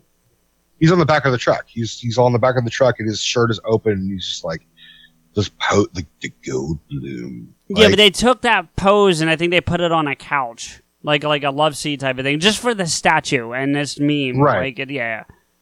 So and it's weird because like Goldblum's a very good looking guy, and but like he does have that uh, uh, uh, bizarre way of talking. Like it's it's weird and like oh, there's running and there's uh, screaming and what the fuck, dude? Like you sound like you are doing uh, an impression of Christopher Walken but sped up. Yeah, I I'd actually like to see a debate between Walken and uh, Goldblum, but to be fair, I don't want it to be Walken and Goldblum. I want it to be like Frank Caliendo and Kevin Pollak. You know, like right? that's That'd be great. Yeah. That'd be so great. Um, wow, Oda. Oh no, no. Let me tell you about this. It, it would just be the, uh, a whole audience just be like, "Get on with it! Yeah, right. Hurry up! Make Because- your fucking point. Order in the fucking court." Uh, And- uh, and uh, uh, there's something about order. I want to make order. Make clear though to anyone listening that like we're not saying we don't like Jeff Goldblum. Like I I do like him, and actually in the midst of catching up on the Jurassic Park movies, just because I needed like to cleanse the palate, ironically enough, I watched Independence Day because that happened to be on. Must go faster. Must go faster. go faster. And I love him in that movie. Like I think he's great in that movie, and I think he fits perfectly. And I, I think his character fits the story of the movie. Like I, I don't want to get into an Independence Day discussion. Let's save that because I actually have an idea for that. So let's not, you know, get too deep into Independence Day. But I, I like. You know, I, I do like him as an actor, and I know you're not the biggest Ragnarok fan, but I think his role as the um, supreme was it supreme supreme being? What was the title? Of the characters? He's the oh, son of a bitch. Um, anyway, the head of the trash planet world that he was on, like that, he he did that role perfectly. You know, like I think he was perfect for that role. I really do. Uh, Well, in Independence Day, he's basically more or less playing the same character in the first Jurassic Park because Jurassic Park one and two, Malcolm is very different. Oh, very differently, very different. Yeah, I agree. He's he's more tolerable in two and in Fallen Kingdom than he is in one. You know, there are these for all the Jurassic Park movies. There's two actors that I feel like they just put them in to give the trailer lines. Can I? It's oh, Chris okay. Pratt. Yeah. It's Chris Pratt and Jeff Goldblum. Because Jeff Goldblum is always saying the witty shit, and Chris Pratt's always saying the witty shit. Like Jeff Goldblum is saying, you know, mommy's very angry, or hang on, this could be bad, or whatever the fuck you see, you know. And then Chris Pratt's like, you know, you just went and made a, would go went on create a dinosaur. Probably not a good idea, or whatever the fuck you say. Yeah, I I can at least feel like I can explain his transformation from one to two. In that I feel like he the experience on the island maybe is what um like humbled him a little bit because he was like a cocky fuck in the first one, and in the second one he's a little more down earth. I don't remember him having a like. How much time is supposed to have taken place between one and two? Do you know offhand? Four years. Okay, I couldn't remember, and I only asked because like I thought he was like single bachelor guy in the first one, and in the second one he's got what looks to be like a twelve year old daughter. Well, in the third in the movie, he says, "Oh yeah, I got kids. I got three kids." Uh, Oh, does he? I don't uh, remember. Yeah, Okay. Yeah. Yeah. yeah. Alan Grant says, "Like, do you like kids?" Like, "Oh yeah, I, I love kids. I I I have three of them, three three children, and uh, just, dude, just say yes. Hmm. Fuck, don't drag it out. Uh, I, I love having kids. I have three of them, and oh wait a minute, they're uh, they don't love me. Like that's what I'm expecting. Um. Now, can I can I without without sounding awful, Uh-oh. Can I uh-uh. admit that when I saw Lost World Jurassic Park as a little kid, I was very confused why he had a black daughter. Well, I mean, how old were you? Six? No, that's Seven? not. No, that's not. I could see at six why that would be confusing. Yeah. But I, it's, it was also such a bizarre choice. But even like Vince Vaughn, for the for the record, it is weird to say that Vince Vaughn is in a Jurassic Park movie. Yeah, no, there's a there's a couple of names that are weird to say they're in Jurassic Park movies. Do you want to go? Do you want to go through that list real quick? Because I can do it pretty quick off the top of my head here. Go go for it. Go for it. Sam Jackson's a weird name to see in a Jurassic Yeah, Park film. yeah. Although I liked his character, and and for once to see that the black guy was not the first one to die in a horror film, I kind of think that's a He positive. still died. He still Well, died. but he wasn't the first one. Usually they're the first one to go. I mean, so hey, more power to him for that. Um, but yeah, he was the got- first one killed by a raptor. All right, you're splitting hairs now. Um, All right. but him, Uh, uh, uh. Vincent D'Onofrio is another one. That's not a random one, though. I mean, Would you expect Eh. Vincent D'Onofrio to be in a Jurassic Park movie? I would expect him to be the role that he played. Oh yeah, 100%. no, he he they it was if he casting. played a computer, if he played a computer techie or something, or like the the Chris Pratt role, I'd be like, that's weird. But him being the government asshole, I'm like, yes. Okay, that's fair. I gotta give you that. Um, I'm trying to think of. I had another one and now I lost it. Oh, William H Macy, another one. That's a weird one. That is Um, a really weird one. Leoni, if I'm saying that right, Leoni. Téa, Yeah. Leoni, yeah. That's yeah. another one. To be know. fair, not not no disrespect to Leoni, like not everybody's like. Who, what other? Can you name three movies with Leoni? I can name one besides Yeah. this. Um, and I think we're probably thinking the same one. What what is it? What who are you going? Spanglish. No, then we're not thinking. the same Really? Yeah. What The you thinking of? Bad Boys. She's in the first Bad Boys. She's oh the main shit! one. You're right. I forgot about that fucking. Oh, she was good in that. She was all right. Actually, I I really don't like, and I don't want to get into another spin off here, but I don't like the first Bad Boys. I love the second one. I need to rewatch them. But uh, yeah. Anyways, look, I'll throw one better. Please. Michael Jeter. I don't even know who that is. He's Mister Fucking Noodle with Elmo. He's in. Jurassic Park three. He's the guy Udesky, the guy with the rifle, and like you know, Oh. if we get separated, I'm I'm going with you guys. Like that. That's Mister Noodle. Okay, that do you dude, know? You know where I know that guy from? Green, It's- Green Mile. No, I've never seen the Green Mile. Remember we Holy, talked about that? uh, Patch Adams. Nope, never saw that either. All right, what random fucking movie? Sister Act two, back in the habit. He plays one of the priests. Go fuck yourself. what? You are missing so much great Michael Jeter movies, dude. Yeah. I mean, unfortunately, he's he's dead. Is he? Yeah, he died of AIDS. Oh damn. Yeah, that's what I'm saying. There's a finite amount of Michael Jeter roles you got to watch. Well, that's like that. I mean, I'm not trying to get way off, but that's like Fredo from The Godfather. I think he's in like four John, films. John Cazale, yeah. He's like four films, and then he died of like cancer or something, if I recall. He had so bone cancer, I think. yeah, like like, but it, and in the '70s, so like there was nothing. He was just. It was just yeah.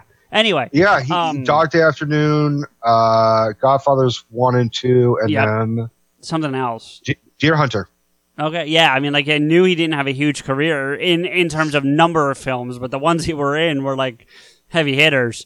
So Oh, he's fantastic in Dog Day Afternoon, dude. I've never seen that either. So You um, really need to see what you really need to see it. I, I have a feeling if you ever came to visit or I came to visit you, our entire trip would be just like one gigantic movie marathon of okay, you need to see this, you need to see this. No, no, no. What it would be is you and me discussing trying to watch a movie. That'd be like, wait, you haven't seen this? Yeah, and then right. just be the argument of like, you haven't seen the Green Mile? Fuck. Like you would go to the like we'd end up going to the video room and you would just take like a whole shelf home with you. Like we're just Fuck watching. that. I would have them with me. I Well, probably own most of the movies. I'm like, you haven't seen It that? was- Motherfuck. It was just meant for comedic purposes. Um, Hmm. I- so going back to your point about Vince Vaughn, though, like it's it is weird to say he's in a Jurassic Park movie, and and for me, generally speaking, anytime I've seen Vince Vaughn in anything that wasn't a comedy, I haven't generally been impressed, except for this movie. Like I thought he. Time to take this submarine back up. Ugh, but it's tax season up there, Captain.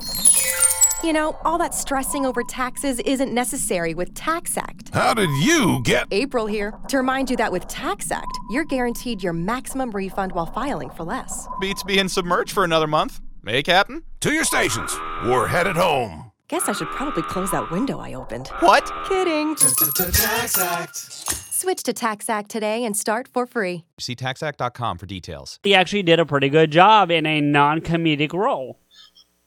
And even then, he's still kind of the snarky dude.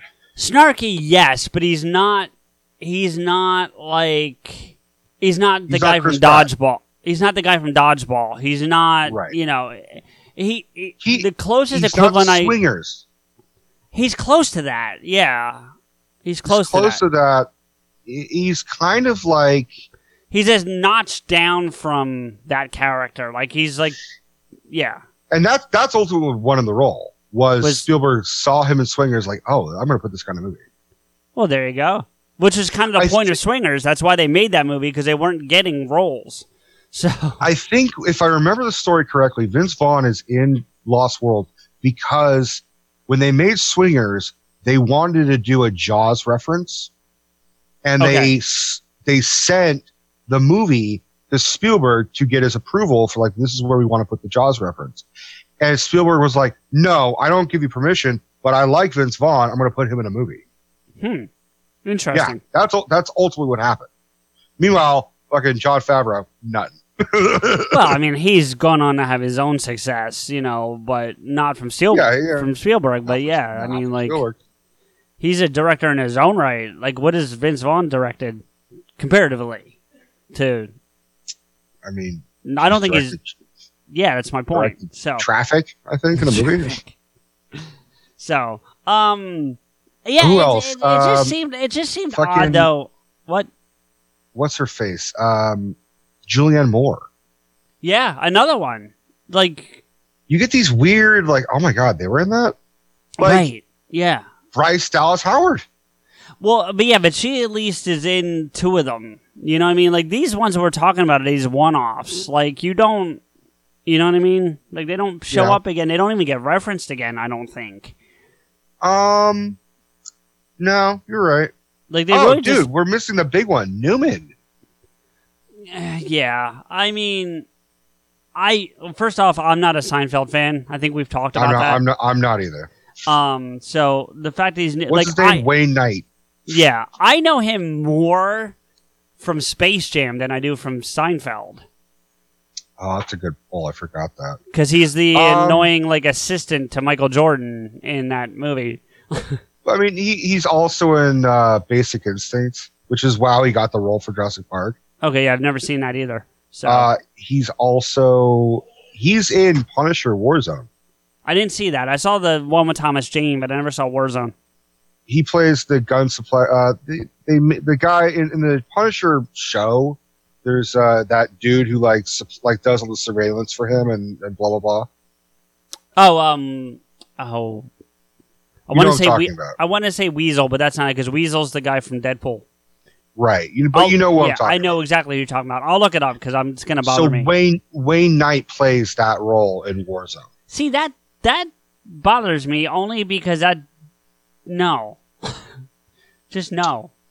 A- anyways, uh, to be fair, Sam Neill was a weird choice to play Alan Grant.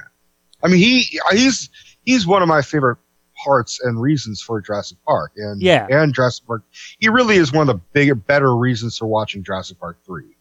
Oh yeah, yeah, yeah, yeah, without question. Sure. I mean, the the obvious first choice for Alan Grant was actually Harrison Ford.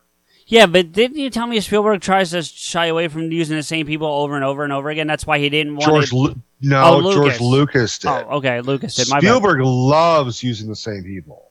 You're right. You're right. I got my people confused. Especially in little clumps. He'll make like three movies with the same people and then move on. Right. I I, Like- I got my like people what- confused. Like what's his fuck? Uh, the guy who was in the guy who played the creator in um, Ready Player One, Mark Rylance, the guy who played the invent the creator of the game. Oh yeah, yeah, yeah, yeah. He was in three consecutive Spielberg movies, like Bridge of Spies, R uh not RBG, the BFG, and then Ready Player One. So yeah, now, like, a uh, documentary Yeah, about yeah, yeah, Ginsburg. I'd be impressed if he was in that one, to be honest with you. Yeah, Um, he played uh, Ruth Bader Ginsburg so well. Like it was amazing. um, that character from Punisher, by the way, is Micro. That's the character. Micro. I, yeah. I kept thinking Recon or something, but no. Hey, Micro, no, you were. right. Yeah, I I was stuck between Weasel and Overwatch because of Arrow. Um, and we were way off. We were we were thinking too big. We had to go small. We had to go yeah, micro. Micro. Um, can we? You brought up Bryce Dallas Howard. That's I think that's how you say. it. I moved off the screen, but you brought her Uh, up. by the way, do you know why her middle name is Dallas? Uh, no. That's where she was conceived. Okay, well there you go. More power to So her. it, every time she says her name, or every time she hears her name, that she's reminded that that's where her parents fucked to have her. See, I would have just dropped that then when I went famous, because you know how like actors will change their name or or drop parts of their name or whatever. That's what she should have done. But admittedly, Bryce Dallas Howard sounds better than just Bryce Howard. No, that's true. It's got a like a flow to it.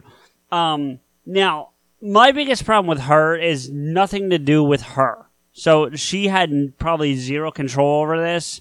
She's actually really good in the movie. Like she does She a is. great, she does a great job. No, she does absolutely in both of them. To be fair, Mm-hmm. Yeah, um, she's probably she is probably the strength of the second one. To be honest with you, of the two Jurassic Worlds, I'd say she's probably I would one hundred percent agree. Um, but in the first one, having her running around in high heels the whole fucking movie, bullshit. I'm not even a woman, and I know that's bullshit. And I know women I've talked to were like, that would have never happened. She would have ripped those things off or broke the heels off the and just ran in them as like flats. So Now listen, I'm treading on weird ground here because, like, I tweeted Colin Trevorrow. Colin Trevorrow responded, and in his own mind, he said, more or less, try to do it verbatim. He said, because I said I work at the video room that you worked at. He said, Yeah. if if if it's the video room that I remember, then you all must have hated uh, Jurassic World. And then I had to double back and say, I love Jurassic World. But that being said, having Bryce Dallas Howard outrun a T Rex in heels is some fucking bull. I love how we're like, oh, dinosaurs on screen. Made the fucking messed up dinosaur. Dinosaurs flying. Dinosaurs, dinosaurs, dinosaurs. Believable. Fucking outrunning those dinosaurs in, a he- in high heels. Absolute dog shit. Dino shit. That is that, that is one giant piece of shit. That's what that is. and I don't know if it's Colin. I don't. I. I mean, look. I've also heard because there is this. You know, women do get preyed on. They are like assaulted a lot. Men Sure. and women, mostly women. I have read that there are women who like heels and dress in heels who have actually trained themselves to be able to sprint in heels in case they get attacked. It is a thing, but it's not something that character would do. yeah, yeah, that's kind of that's yeah, that's exactly it. So You could argue it's the T Rex in Jurassic World is the same T Rex in the very first movie. That has been established. That is the first T Rex. So, which means it's older. It's 22 years older. It may have just slowed down a little bit. But this is also the T Rex that chased after Jeff Goldblum and what's his fuck in the Jeep. It was like clocking, what, 45 miles an hour? yeah, and then fucking Bru- uh, Ron, uh, Ron Howard's uh, Texas, you know, uh, child outran the cocksucker. I don't, know. I'm sorry. That was the only part, but that part led to the best part of that fucking movie. So I kind of am like, oh fuck this, but oh yeah, T Rex, get that Indominus son of a bitch. Yeah, well, yeah. D- Hey, listen, I pulled your Twitter up. Do you want me to read you the exact quote from the, the conversation between you and Colin?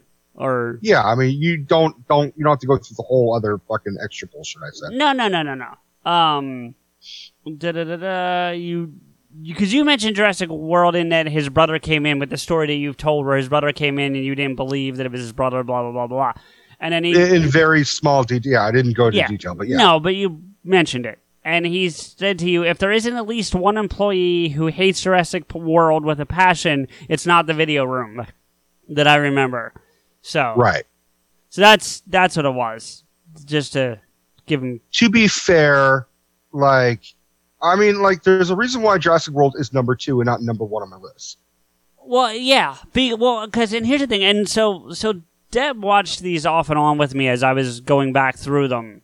You know, she'd pop in the room, hang out for a little bit, leave, go do something else, come back, whatever. And she said to me the one thing that I do have to agree 100% on was that, like, you know, for especially for Jurassic Park being what 25 years old at this point, I think, something to that effect, 26 years old, the CGI holds up. It does not look like a 25 year old CGI. It holds up really, really well. Yeah. Um. So you know that that worked out well, and and the T Rex still looks good to this day. T Rex still looks flawless. Like you're you're absolutely right. The T Rex in Jurassic Park one looks it holds up compared to CGI that comes out. I 100% agree. The the T Rex in the first movie, the CGI holds up compared to modern day CGI that we have. It almost Yeah. looks better in a weird way. You you just beat me to it. I think the T Rex from the first Jurassic Park and subsequently now me you know a lot of that behind the scenes stuff better than I ever will. Do you know did they use the same model? Did they basically just pull the graphic out of the the archives and throw it in because he that dinosaur makes an appearance in Jurassic World. So did they just pull Yeah. it out of the archive and throw it in, or did they rebuild? Do you know? Um, I think. Well, look, there's both animatronics and there's the CGI, and Well, so Well, let me tell you why I'm asking, and then if you want to, because I feel like you're going to go longer than I need you to for my question, and if you want to get into it, I'd love to hear it. But Okay. um, is to me that looked better than the Indominus Rex and the Indoraptor. It really did. the Indominus. Well, first off, the only, from my understanding, the only animatronic that is in Jurassic World Yeah.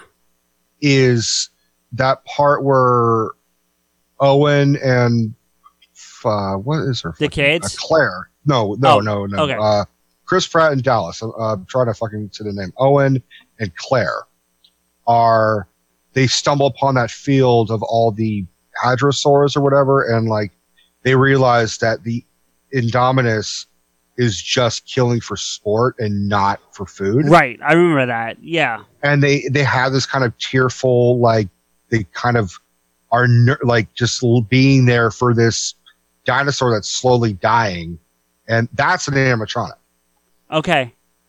everything else is cgi To really quick, just to be fair, I didn't when I was going through a recap of the movies. The only one that wasn't available to me was the first World, the first Jurassic World. So I didn't get to go back over that when I was recapping. So I'm a little Okay. less versed on specific scenes.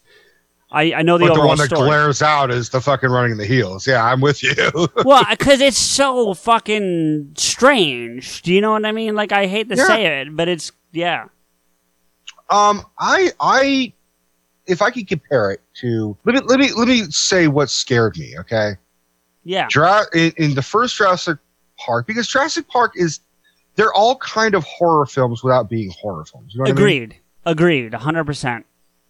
A Um, little I too mean, much for especially for my the- liking, honestly. And it's not because I don't like horror films. I just wish they would have explored the the more peaceful part of it a little more, especially in the first one and in Jurassic World. Not saying you couldn't get to where you get, but I felt like it was too quick of a turn from like everything's happy to oh shit, the sky's falling. Well, that's the problem with Jurassic, with, with see Jurassic Park and Jurassic World. Those movies actually kind of just do a lot of debating of morals and Right. you know, especially when Ian Malcolm is involved. He's just like, uh, this is not okay. Yeah, yeah, You're yeah. playing God. You're pl- you're you're doing this like a little kid that found his father's gun. Blah blah blah. There's all, all those scenes of them debating. When I was a little kid, was boring as shit. Now as an adult, you're like, this is fucking deep. This is they're they're debating whether this should be okay. And then the other sequels, including Lost World, Jurassic World, Jurassic Park three, and Fallen Kingdom, are just monster movies. It's run, run, chase, chase, eat, eat. That's Right. what those movies are. Right. There are those deepness. Even in Fallen Kingdom, there is their whole aspect of greed is heavily featured in that movie. It's You got- featured in all of them. I mean, even Alan's assistant stealing the raptor's eggs from Exactly. the third one. greed is is the if the the I, I actually read this uh argument which is the the dinosaurs are animals all they're doing is hunting to survive and eat they don't know where they are they don't know what they are. All they know is, is that they're hungry and that looks good to eat. Then the real villains are the greedy fucking you know companies. InGen is essentially the biggest villain of the franchise. Sure. the t-rex is regarded as a villain but ultimately redeems itself by saving the fucking day. At the end of jurassic park 1 and at the end of jurassic world and uh, arguably fallen kingdom Oh no, I don't think Fallen Kingdom at all. well because it eats that fucking dude at the end it eats the other british like weasley dude Well, okay. Yeah, yeah, yeah. But originally, you know what the ending for the original Jurassic Park was supposed to be? No. The Raptor is same location. It's in the fucking main entrance of Jurassic Park. The Raptors are stalking the kids, and somehow they managed to like use the uh, skeletons of the T Rex to just like impale the Raptors and like crush the Raptors. So they use the bo- the the bones of the ra- of the Rex to kill the Raptors. And then Spielberg was like, I got a better idea. Let's just put the fucking T Rex in the thing, which is why it's such a surprise because a dinosaur that big stomping, they didn't hear. Who am I? Naomi is the new hit series that's got all the buzz. You have power I've never felt before. Critics are calling it unbelievably charming, Captivating. a delight to watch. Kaci Walfall couldn't be more perfect as Naomi. You ready? The question is, are you ready? Get ready to see why. I don't know what is happening to me. Are you a superhero? Superheroes aren't real. What if they are? Naomi, all new tonight on the CW. Tonight at 9, only on DCW 50, Washington CW. It, they're just so involved with the Raptors, and all of a sudden there's a giant other dinosaur in the room with them Yeah. because it, were, it was kind of a last minute decision. But then Um, it does explain the cover of the book because the cover of the book is the skeleton of the T Rex. The cover of the book, someone actually asked Michael Crichton, like, why did you pick a dinosaur for the cover for a dinosaur that's not in the Jurassic period? It would have been the Cretaceous period or whatever. Well, that's just getting nitpicky, I think. But that's And and but he said, I don't know, I just thought it looked cool. That's literally what Michael Crichton is like. It just looked cool. yeah, I I agree. I mean, I think when you look, these aren't documentaries. You know what I mean? No. Like you know, so And and if we if you're really being factual, every single dinosaur that would be in that movie would be covered in feathers. well now at the time the Jurassic Park came out, they didn't know that honestly. They had theorized. No, oh, they did because there was a whole theory that they they evolved into birds. That was Right, Alan's whole thing. No, because I remember reading an article not that right around the time Jurassic World came out, by co- maybe by coincidence or maybe on purpose, where they talk about how the portrayals of the dinosaurs in Jurassic Park were accurate because they weren't. Yes, while they would have evolved into birds at that point, they wouldn't have had feathers yet. It was the thought process at the time of Jurassic Park. And Mm-hmm. since then, they've come to realize that they may have actually had feathers that far back. And so it's now a little off. Do you know what I mean? So, But but I'll even throw it even further. Fucking um, B.D. Wong, who plays the doctor, yeah. the, the, I'll- I'll yeah, get the, the um. The, by the way, he's the only actor to come from both Yep. movies, from Jurassic Park and Jurassic World. It would have been He nice to see bridge. Alan show up in one of them, even in a cameo role, just like pop in. You know, Dude, I'm still hoping they bring Sam Neill in for the third Jurassic World. I would fucking be ecstatic. Well, okay, and real quick, and by the way, he's not the only one in both worlds. Now that I think about it, Who? um, the guy we've been talking about, uh, fucking Goldblum. He's in. I mean, it's a cameo, Oh, but he's there. Yeah. He's not Yes. in. You're right. BD, BD Wong has a a larger role in both series, but just from a appearing in both, it's it's also Goldblum. You, you are right, and I think I can because I just blanked on the fact. No, it's fine, one. man. But um, there's a whole part in Jurassic World where he has an argument with Masrani, the Indi- the the guy who The now owner? owns Jurassic World, Yeah. the guy who should not have flown a fucking helicopter. Yeah, but you know what? Like That a, was- a- no, but a, a super billionaire who thought he'd taken enough lessons and could handle it, you know, thinking he could do it, kind of sounded realistic to me. Actually, do you know what I mean? enough. Like, eh. I, I, I, I, I see your problem, but I also see why that works. Do you know? Look, So- th- th- he there ha- there has to have been a problem, otherwise there's no story. Right. You have to accept stupid characters doing stupid things. Right. Otherwise, there's no tragedy. If it's just everyone's smart and everyone's doing what they're supposed to be doing, you have no story. yeah. So- yeah, yeah. But there's an argument between the two of them where, and it's a really great scene in Jurassic World, where he he's like, "Why did you? Who approved you to make this Indominus Rex with all these things where it can change its heat signatures?" He said, "You did. You told me bigger, scarier, cooler. You asked for more teeth. If we're being, if you, these are not dinosaurs. If you wanted dinosaurs, we'd have giant birds everywhere. You Yeah. want monsters. Yeah. And that is really the crux of the whole franchise. It's not accuracy for accuracy's sake. It's how do we make the scariest fucking thing ever that in our own mind we know that looks like a dinosaur. A T-Rex looks like a T-Rex.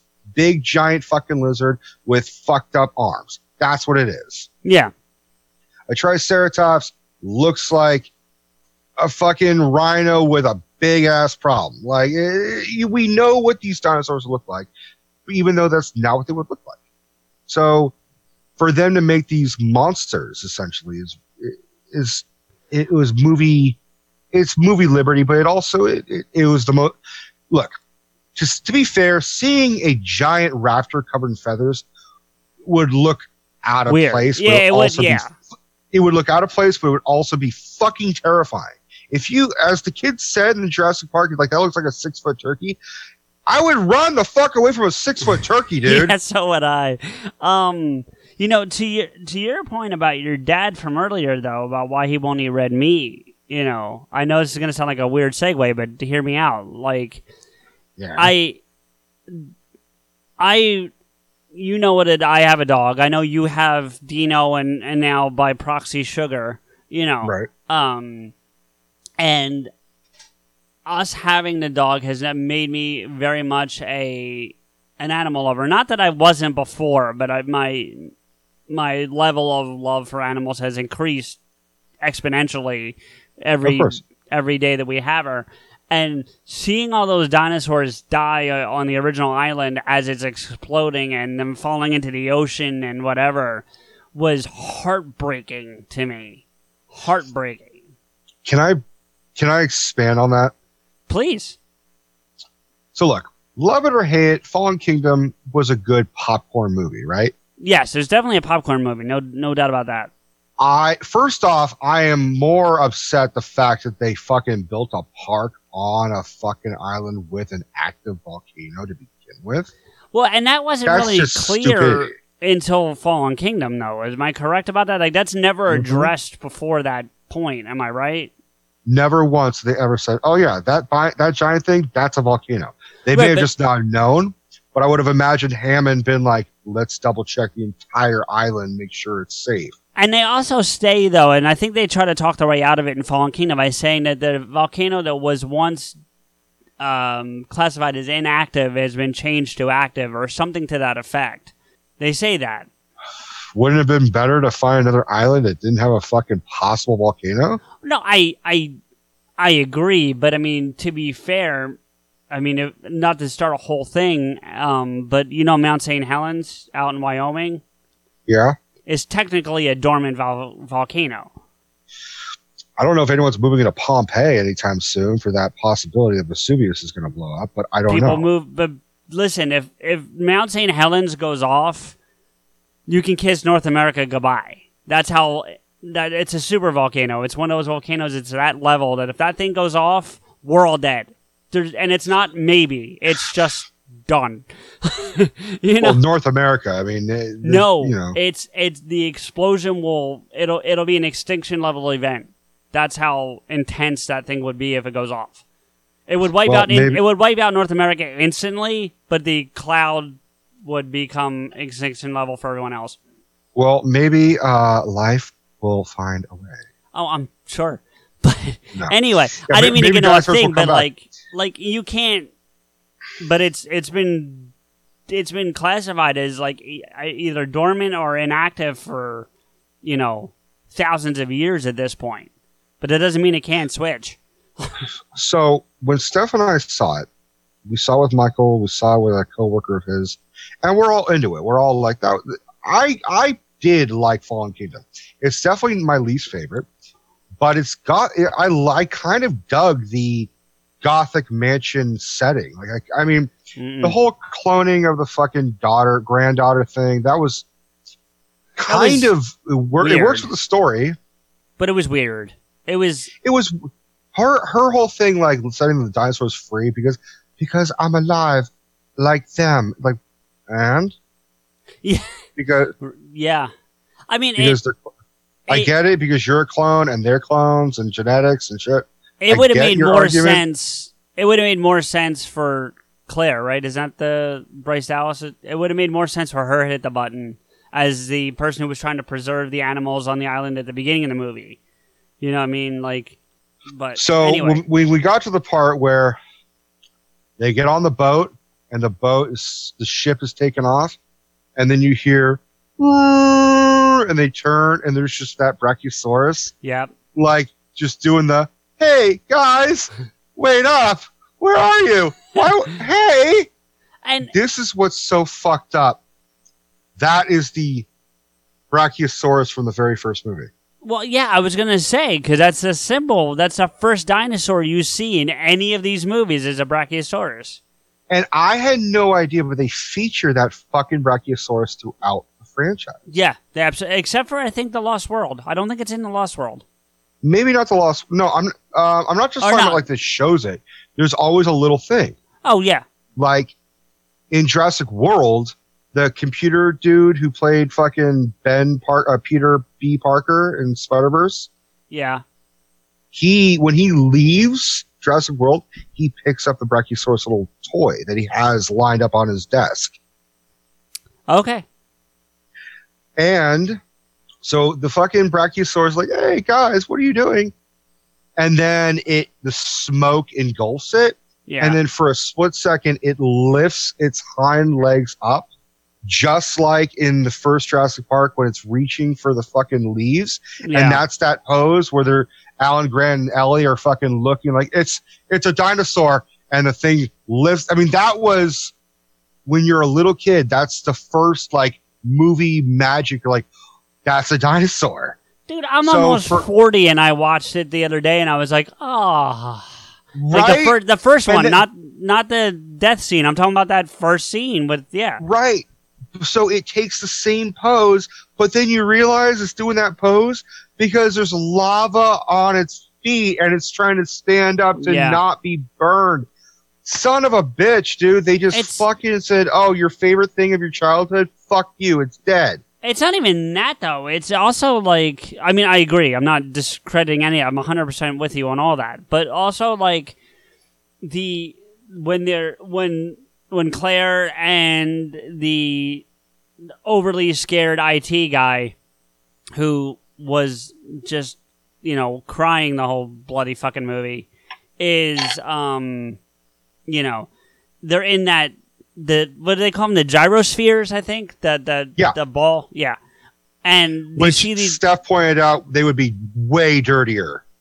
oh probably yeah They'd be That's- covered in shit and mud. Yeah, I agree. No question there. Um, but when they're sinking in the water and you see the dinosaurs like falling, you know, drowning next to them, trying to get off the cliff, just jumping to their deaths to avoid the, the lava. It was Right. heartbreaking for me, dude. Like I got to be It's- honest with you. Like it was really. I, I look. We're, I don't want to get off topic from it, but I've actually considered going vegan. Like that's how much I'm like getting to a point where Because like, of that movie? no, just because of like my my love for animals and like the thought of like being killing animals for food is like starting to bother me a little bit.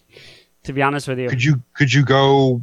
Have you been vegetarian before? no, I probably would start there, but yeah. I would definitely start there before even just jumping. Your body would just go through a Oh shock. no, no, no! I get that. I'm just saying, though, that like I've considered it. Like I don't know if I'll ever do it because I do still love me a good hamburger. I'm not gonna lie, but like, but like, it, it's it, it is the conflict that is in my brain now when I eat food. I'm not gonna lie to you.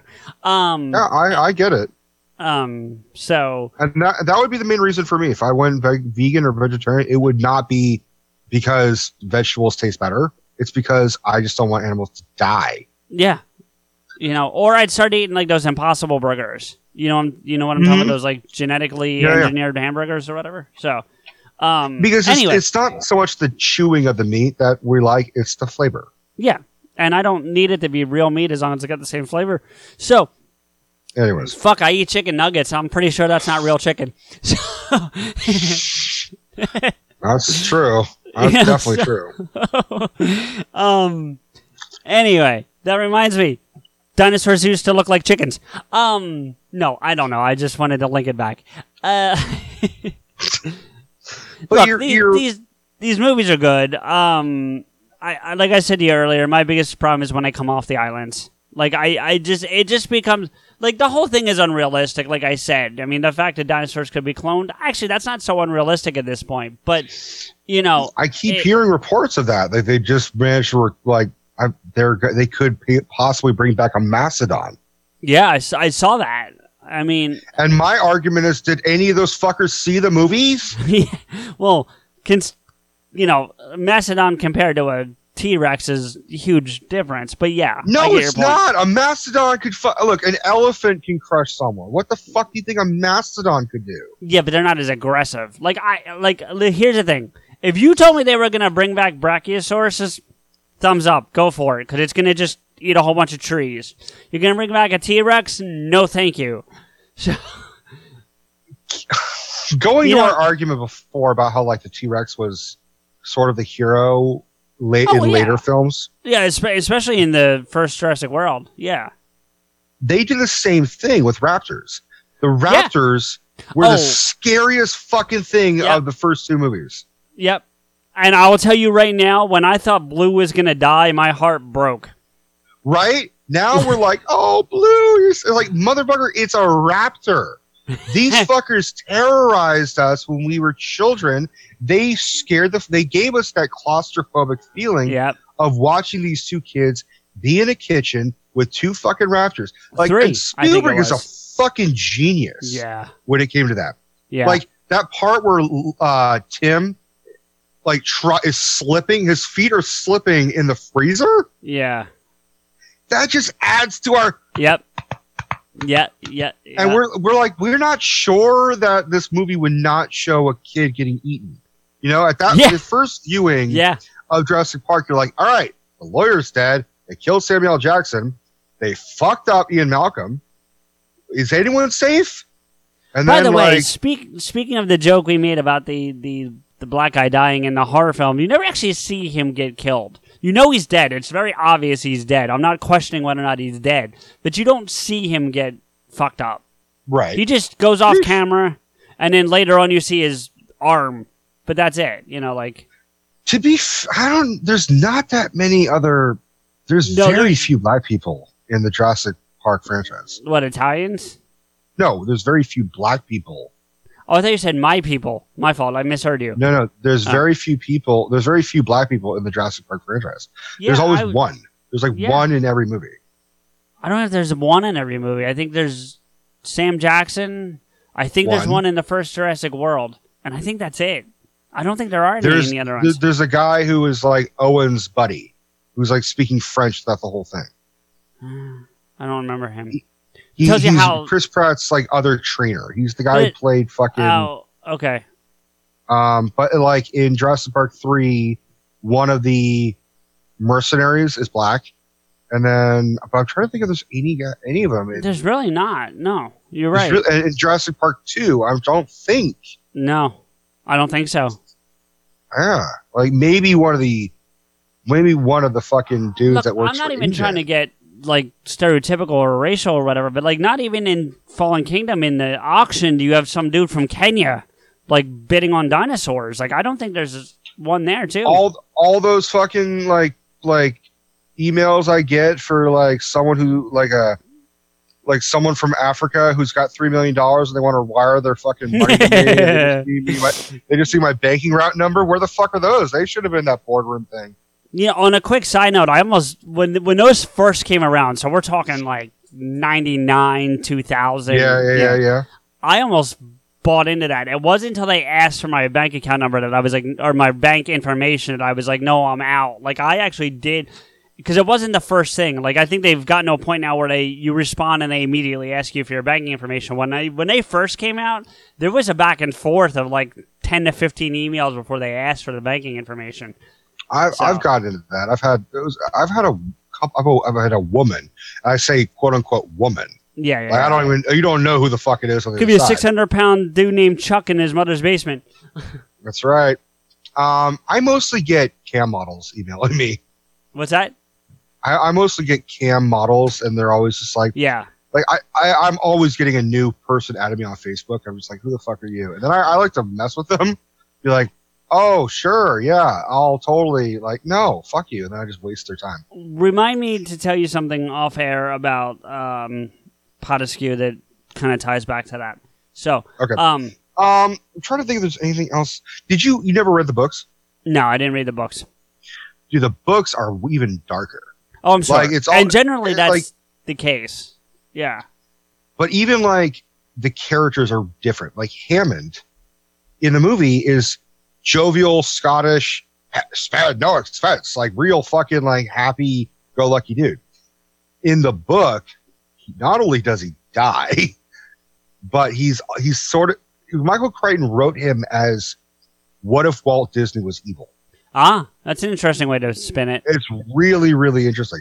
Like, and Hammond dies in the book all fucked up. He's Nice. sort of like the, the crisis is over. Jurassic Park is blah blah blah. There's still dinosaurs around, and then he's walking. He's sort of taking a stroll a little bit in the woods, and the kids find this loudspeaker where they can mimic a uh, a, a T Rex roar. Oh, so he thinks it's the T Rex near him, scares the shit out of him, and he falls down a hill and breaks his ankle. Oh, And then the compies, those little fucking lizard fucks, the little you, squeaky oh, ones. you know what? I gotta tell you, not to cut you off, but seeing them fuck up that one guy in the second one who was shocking all the dinosaurs, like with the zap stick. Good Yeah. for them. I was I was cheering them on when they fucked that dude up. I'm telling you. That's the dude from Fargo, and he's also the devil in Constantine. I'd have to see Constantine again. I have it. It's been a while since I watched it, but I, I never saw Fargo. his name is Peter Stormare. Any, anyway, but to your, you were telling the thing about the book. but- So that what happens to that guy is exactly what happens to To Hammond? Hammond. Mm. Yeah. Also, weirdly enough, uh, Malcolm, Ian Malcolm, dies in the book of Jurassic Park oh, due to his injuries, but he comes back for the second one.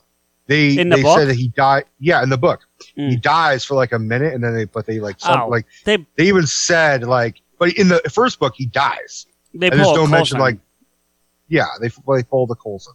He Yeah. said that there was very good doctors that brought him back to life. Um, I don't think anything else, man. No, I think Uh, that I, I, think I just we- went on a Jurassic Park kick, man. I'm glad we did this because I was playing yeah. fucking Lego Jurassic World. Oh, that's the thing I want to talk about. Sure. As much as I like Jurassic World and Jurassic World Fallen Kingdom and all of them and blah blah, the my biggest pet peeve that I have are the posters. The posters for the poster for Jurassic World and Fallen Kingdom totally looks like a different fucking franchise than the first three posters for Jurassic Well, Park I think one, two, and three. probably the idea. Uh, But I fucking hate that. It looks like a. It looks just like, hey, look, you like dinosaurs? Fuck dinosaurs. We have Chris Pratt. well, Like I love the simplicity of the first three movies. well, the Jurassic, the ones I'm looking at on IMDb, they're all the that basic icon that you're used to seeing. right, and that's great. That's all you need. Well, that's anyone who saying, looks at that poster is going to be like, hmm, I wonder what this is about. But that's what I'm saying. Even the Jurassic World ones, the posters that they're showing on IMDb at least are are that that image. It's not. Well, no, okay, yeah, the one's got Pratt on the bike. It's still got the logo, but it's down to the bottom a little bit. It's yeah, it's got the logo, but it shows Chris Pratt on a motorcycle with raptors, yeah. which is a fucking ridiculous scene in the movie. It works really well, but that's my point. Is they just slapped him on, and I'm not I'm not blaming Colin Trevorrow. I'm not blaming Chris Pratt. no, that's the marketing blaming- department. That is all marketing. My, I would have 100% preferred they because if you think of the first poster, what is it? Black backdrop, Yep. red emblem, skeleton, Jurassic Park with the font we know, right? And outline in Perfect. yellow. Yeah. Outline in yellow. Then the second one is the same thing, but the the logo looks really kind of faded and shitty and cracked, like it's been out in the wild and it, it you know it's it's old. The third one, they use the Spinosaurus logo. It's Yep. a Spinosaurus skeleton.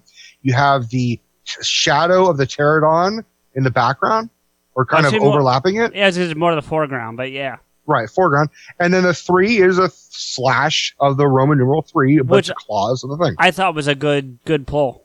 It's a good, it, it fits with the template of the poster, but it, they tweaked it. I, but what they should have done for Jurassic World is have the Indominus skeleton or Yeah. have a raptor skeleton. No, No, Chris Pratt, no motorcycle. Yeah, a Donovan for the first one and the Indoraptor for the second one. or even just have it be Jurassic World and have the have the T Rex skeleton, but instead of it being yellow or red, have it be blue because in Jurassic World it's blue, Jurassic Park it's red, right? Yeah, that's fine. But Fallen Kingdom falls in that fucking fucked up thing too, where it shows the volcano erupting and all these dinosaurs running, and it shows Chris Pratt mid run and fucking Bryce Dallas Howard mid run with them fleeing. Yeah, Like, but that's fuck no, dude. Like that's the marketing department. That's what that is. Um, and I'm saying you you you know it sucks. my if I'm gonna nitpick one quick thing, uh, since you did yours with the poster, I'll do my one, and then we'll I think we'll we'll bid adieu to the islands of Jurassic World and Park. But is um when because the T Rex, as we've talked about from the first one, reappears in Jurassic World, and I think even in the second one, I think it makes an appearance. in Fallen Kingdom. Yeah, I think that's Well, the it's the one they take the the blood from in the Right. transit, but it's it's not as in, impactful as it is in the first Jurassic World. Mm-hmm. The roar from it, its appearances in the first trilogy, if you will, is consistent. They didn't use the same roar. It's actually a different. If you hear it tonally, it's different. And I guess In- there's in world Okay. from you know now i guess you the argument could be made that it's 20 years older and maybe it's gravelly or whatever but i i would have liked for that consistency i don't think it would have been that too far off to use the same one but i mean i'm not getting you know but you got nitpicky about the poster i'm gonna get nitpicky about the t-rex roar so Well, it sounds. I mean, what I liked was it didn't sound like the Indominus. The Indominus had a fucking Oh, yeah. No, it- yeah yeah yeah i agree with you there and so did the Adon- so did the indoraptor in the in fallen kingdom so it had its own ind- the voice or um distinct voice so yeah i can't yeah that was one of my criticisms about Indoraptor. It was that as scary as it looked, it looked like a terrifying dinosaur. It looked like a big raptor. It Yeah. looked more like a raptor than the in, Indominus Rex, even though Yeah. that thing's part raptor, which is another fucking trailer line that Chris Pratt fucking throws in. Um, that part where it fucking eats Buffalo Bill, you know, like, like, oh shit, great big fat dinosaur, like. you know what I'm talking about? Like i think so yeah the guy who's from Silence of the Lambs, is Buffalo Bill, plays the dude who tries to rip the tooth out of the Indoraptor when he thinks it's trained. oh oh i didn't realize that was him okay Yeah, anyway but you were gonna make a Um, point it it looks like a fucking Looney Tunes cartoon. Like the, di- the, indoraptor kind- itself the- yeah the, it- Indoraptor. Even though it's a practical effect, that that's an animatronic. sure uh, it waves his tail and he kind of looks, the tail's back down, and you see a close up of the of the Indoraptor's face. It has a smirk, like a grin. Yeah, I like a grin. You're like, I'm gonna get this fucker. Like all it was missing was Looney Tunes music, like mm, like a little melody, kind of like like Looney Tunes or or Tom and Jerry or some shit. Yeah. And speaking of which, one of the biggest things we forgot to talk about, the music. Dude, Oh, yeah. I mean, Well, that's just John Look. Williams for you. That's that's John Williams, but like this, the Jurassic Park theme, everyone knows it. it's it's as iconic as yeah, it's as iconic as some of his other stuff like Star Wars and because I think he did Star Wars, didn't he? Or no, that yeah, yeah. So I mean, yeah, it's it's he's he's got iconic music and and It's it's Indiana Jones. It's Yeah. it's Jurassic Park. It's it's Star Wars. and Even Harry Potter. Like, you know, that dude could just make iconic music. He, Definitely. He's he's ninety years old. Sits down and says, "All right, I'm going to make history today." yeah, um, basically. but but I will give credit. Michael Giacchino, who did the music for Jurassic World, did a Oh, great yeah. job. Well, and, and I would and and this is a discussion for another day, but he I would argue he's becoming this generation's John Williams. I would agree. I, I, I he is definitely. If I could think of like another movie composer, I mean, he, because he did the music for uh, Rogue One. Yeah, He made it. Yeah. He made a Star Wars s- music without, Without- being overly John Williams. This Same one, thing- you know, the tinkling of the. Same like- thing with Star with Spider-Man: Homecoming without actually using like the traditional Spider-Man music, you know. So, yeah, we we, we probably should do a we should maybe do an episode. You know, as much as I love music, maybe we should do a composer episode sometime. We'll have to, you know, You, you know, Steph Show told me, and I think I listened to it. Like, there's a soundtrack podcast thing that yes, she told Um, me about it. I think she reached out to them for us, but they didn't get back to her. I, I don't I don't know if they got back to her, but she like the guy no she he didn't. Uh, but the guy did a whole episode all about like the music of John two episodes of John Williams and specifically Jurassic Park. Yeah, Fuck, it would have been like if we ever do a part two of this, we'll just call it like bring them on. you know a walk in the world. Uh, So- But anyways, man, I, I think the best thing about these movies is we could talk about them for hours. But I know you need to we need to wrap things up. You're hungry. I need a proper smoke apart from this fucking blue bullshit. Speaking of blue, You're. So, um, yeah, I think I thank everybody for listening as always, and um, stay away from islands. That's basically my advice. and if you're going to walk through an island, make sure it's not 65 million years ago. And don't wear heels. Fucking heels. CJ here with a few thank yous and to let you know how you can get in touch with and follow the show and us. For Pod Askew, go to iTunes, Stitcher, Apple Podcasts on your iPhone, and Google Play Music on your Android phone to listen to, subscribe, rate, and comment on the show, or the Listen Notes podcast search engine at www.listennotes.com. Go there, type in Pod Askew, all one word, and you can stream us right there. If you want to agree with or yell at us directly, follow Rico, me, and the show on Twitter. The show is at Pod Askew, Rico is at Rants Rico, and I'm at M underscore Blade. If you need to contact the show for promotional reasons, tweet Stephanie at Podaskew PR. Check out Rico's YouTube channel, Rico's Rants, on YouTube at www.youtube.com slash Rico's Rants. Thank you to Dubbed in English for our opening theme music, 96 Reasons. They're no longer online, but you can contact me for a copy of the full song or the whole Plan 9 EP. Thank you to Samuel Lemons for our closing music, Theme Askew. You can find his music on SoundCloud at www.soundcloud.com slash samuel-lemons. Finally, our biggest thank you is to you, everyone for listening. Rico and I really appreciate your time and look forward to bringing you another episode soon. Uh, now, eventually, you do plan to have dinosaurs on your on your dinosaur tour, right? Hello?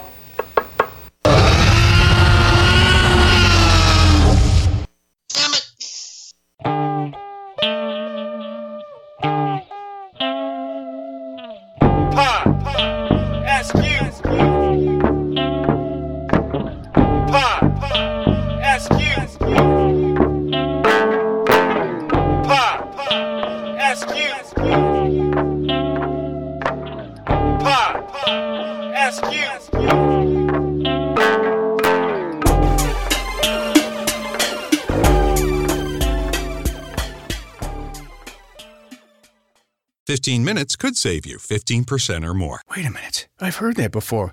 That's the note Jeremy wrote to me in my yearbook in the sixth grade. How'd you even know that? Because it's from Geico. Yeah, yeah, wait, here it is. Dear Luke, have a great summer. P.S. 15 minutes could save you 15% or more. Love, Jeremy. Geico's had this tagline for years because we help save people money. So wait, you're saying Jeremy copied you? yeah, that actually does sound like something the J-Man would do. Geico. 15 minutes could save you 15% or more.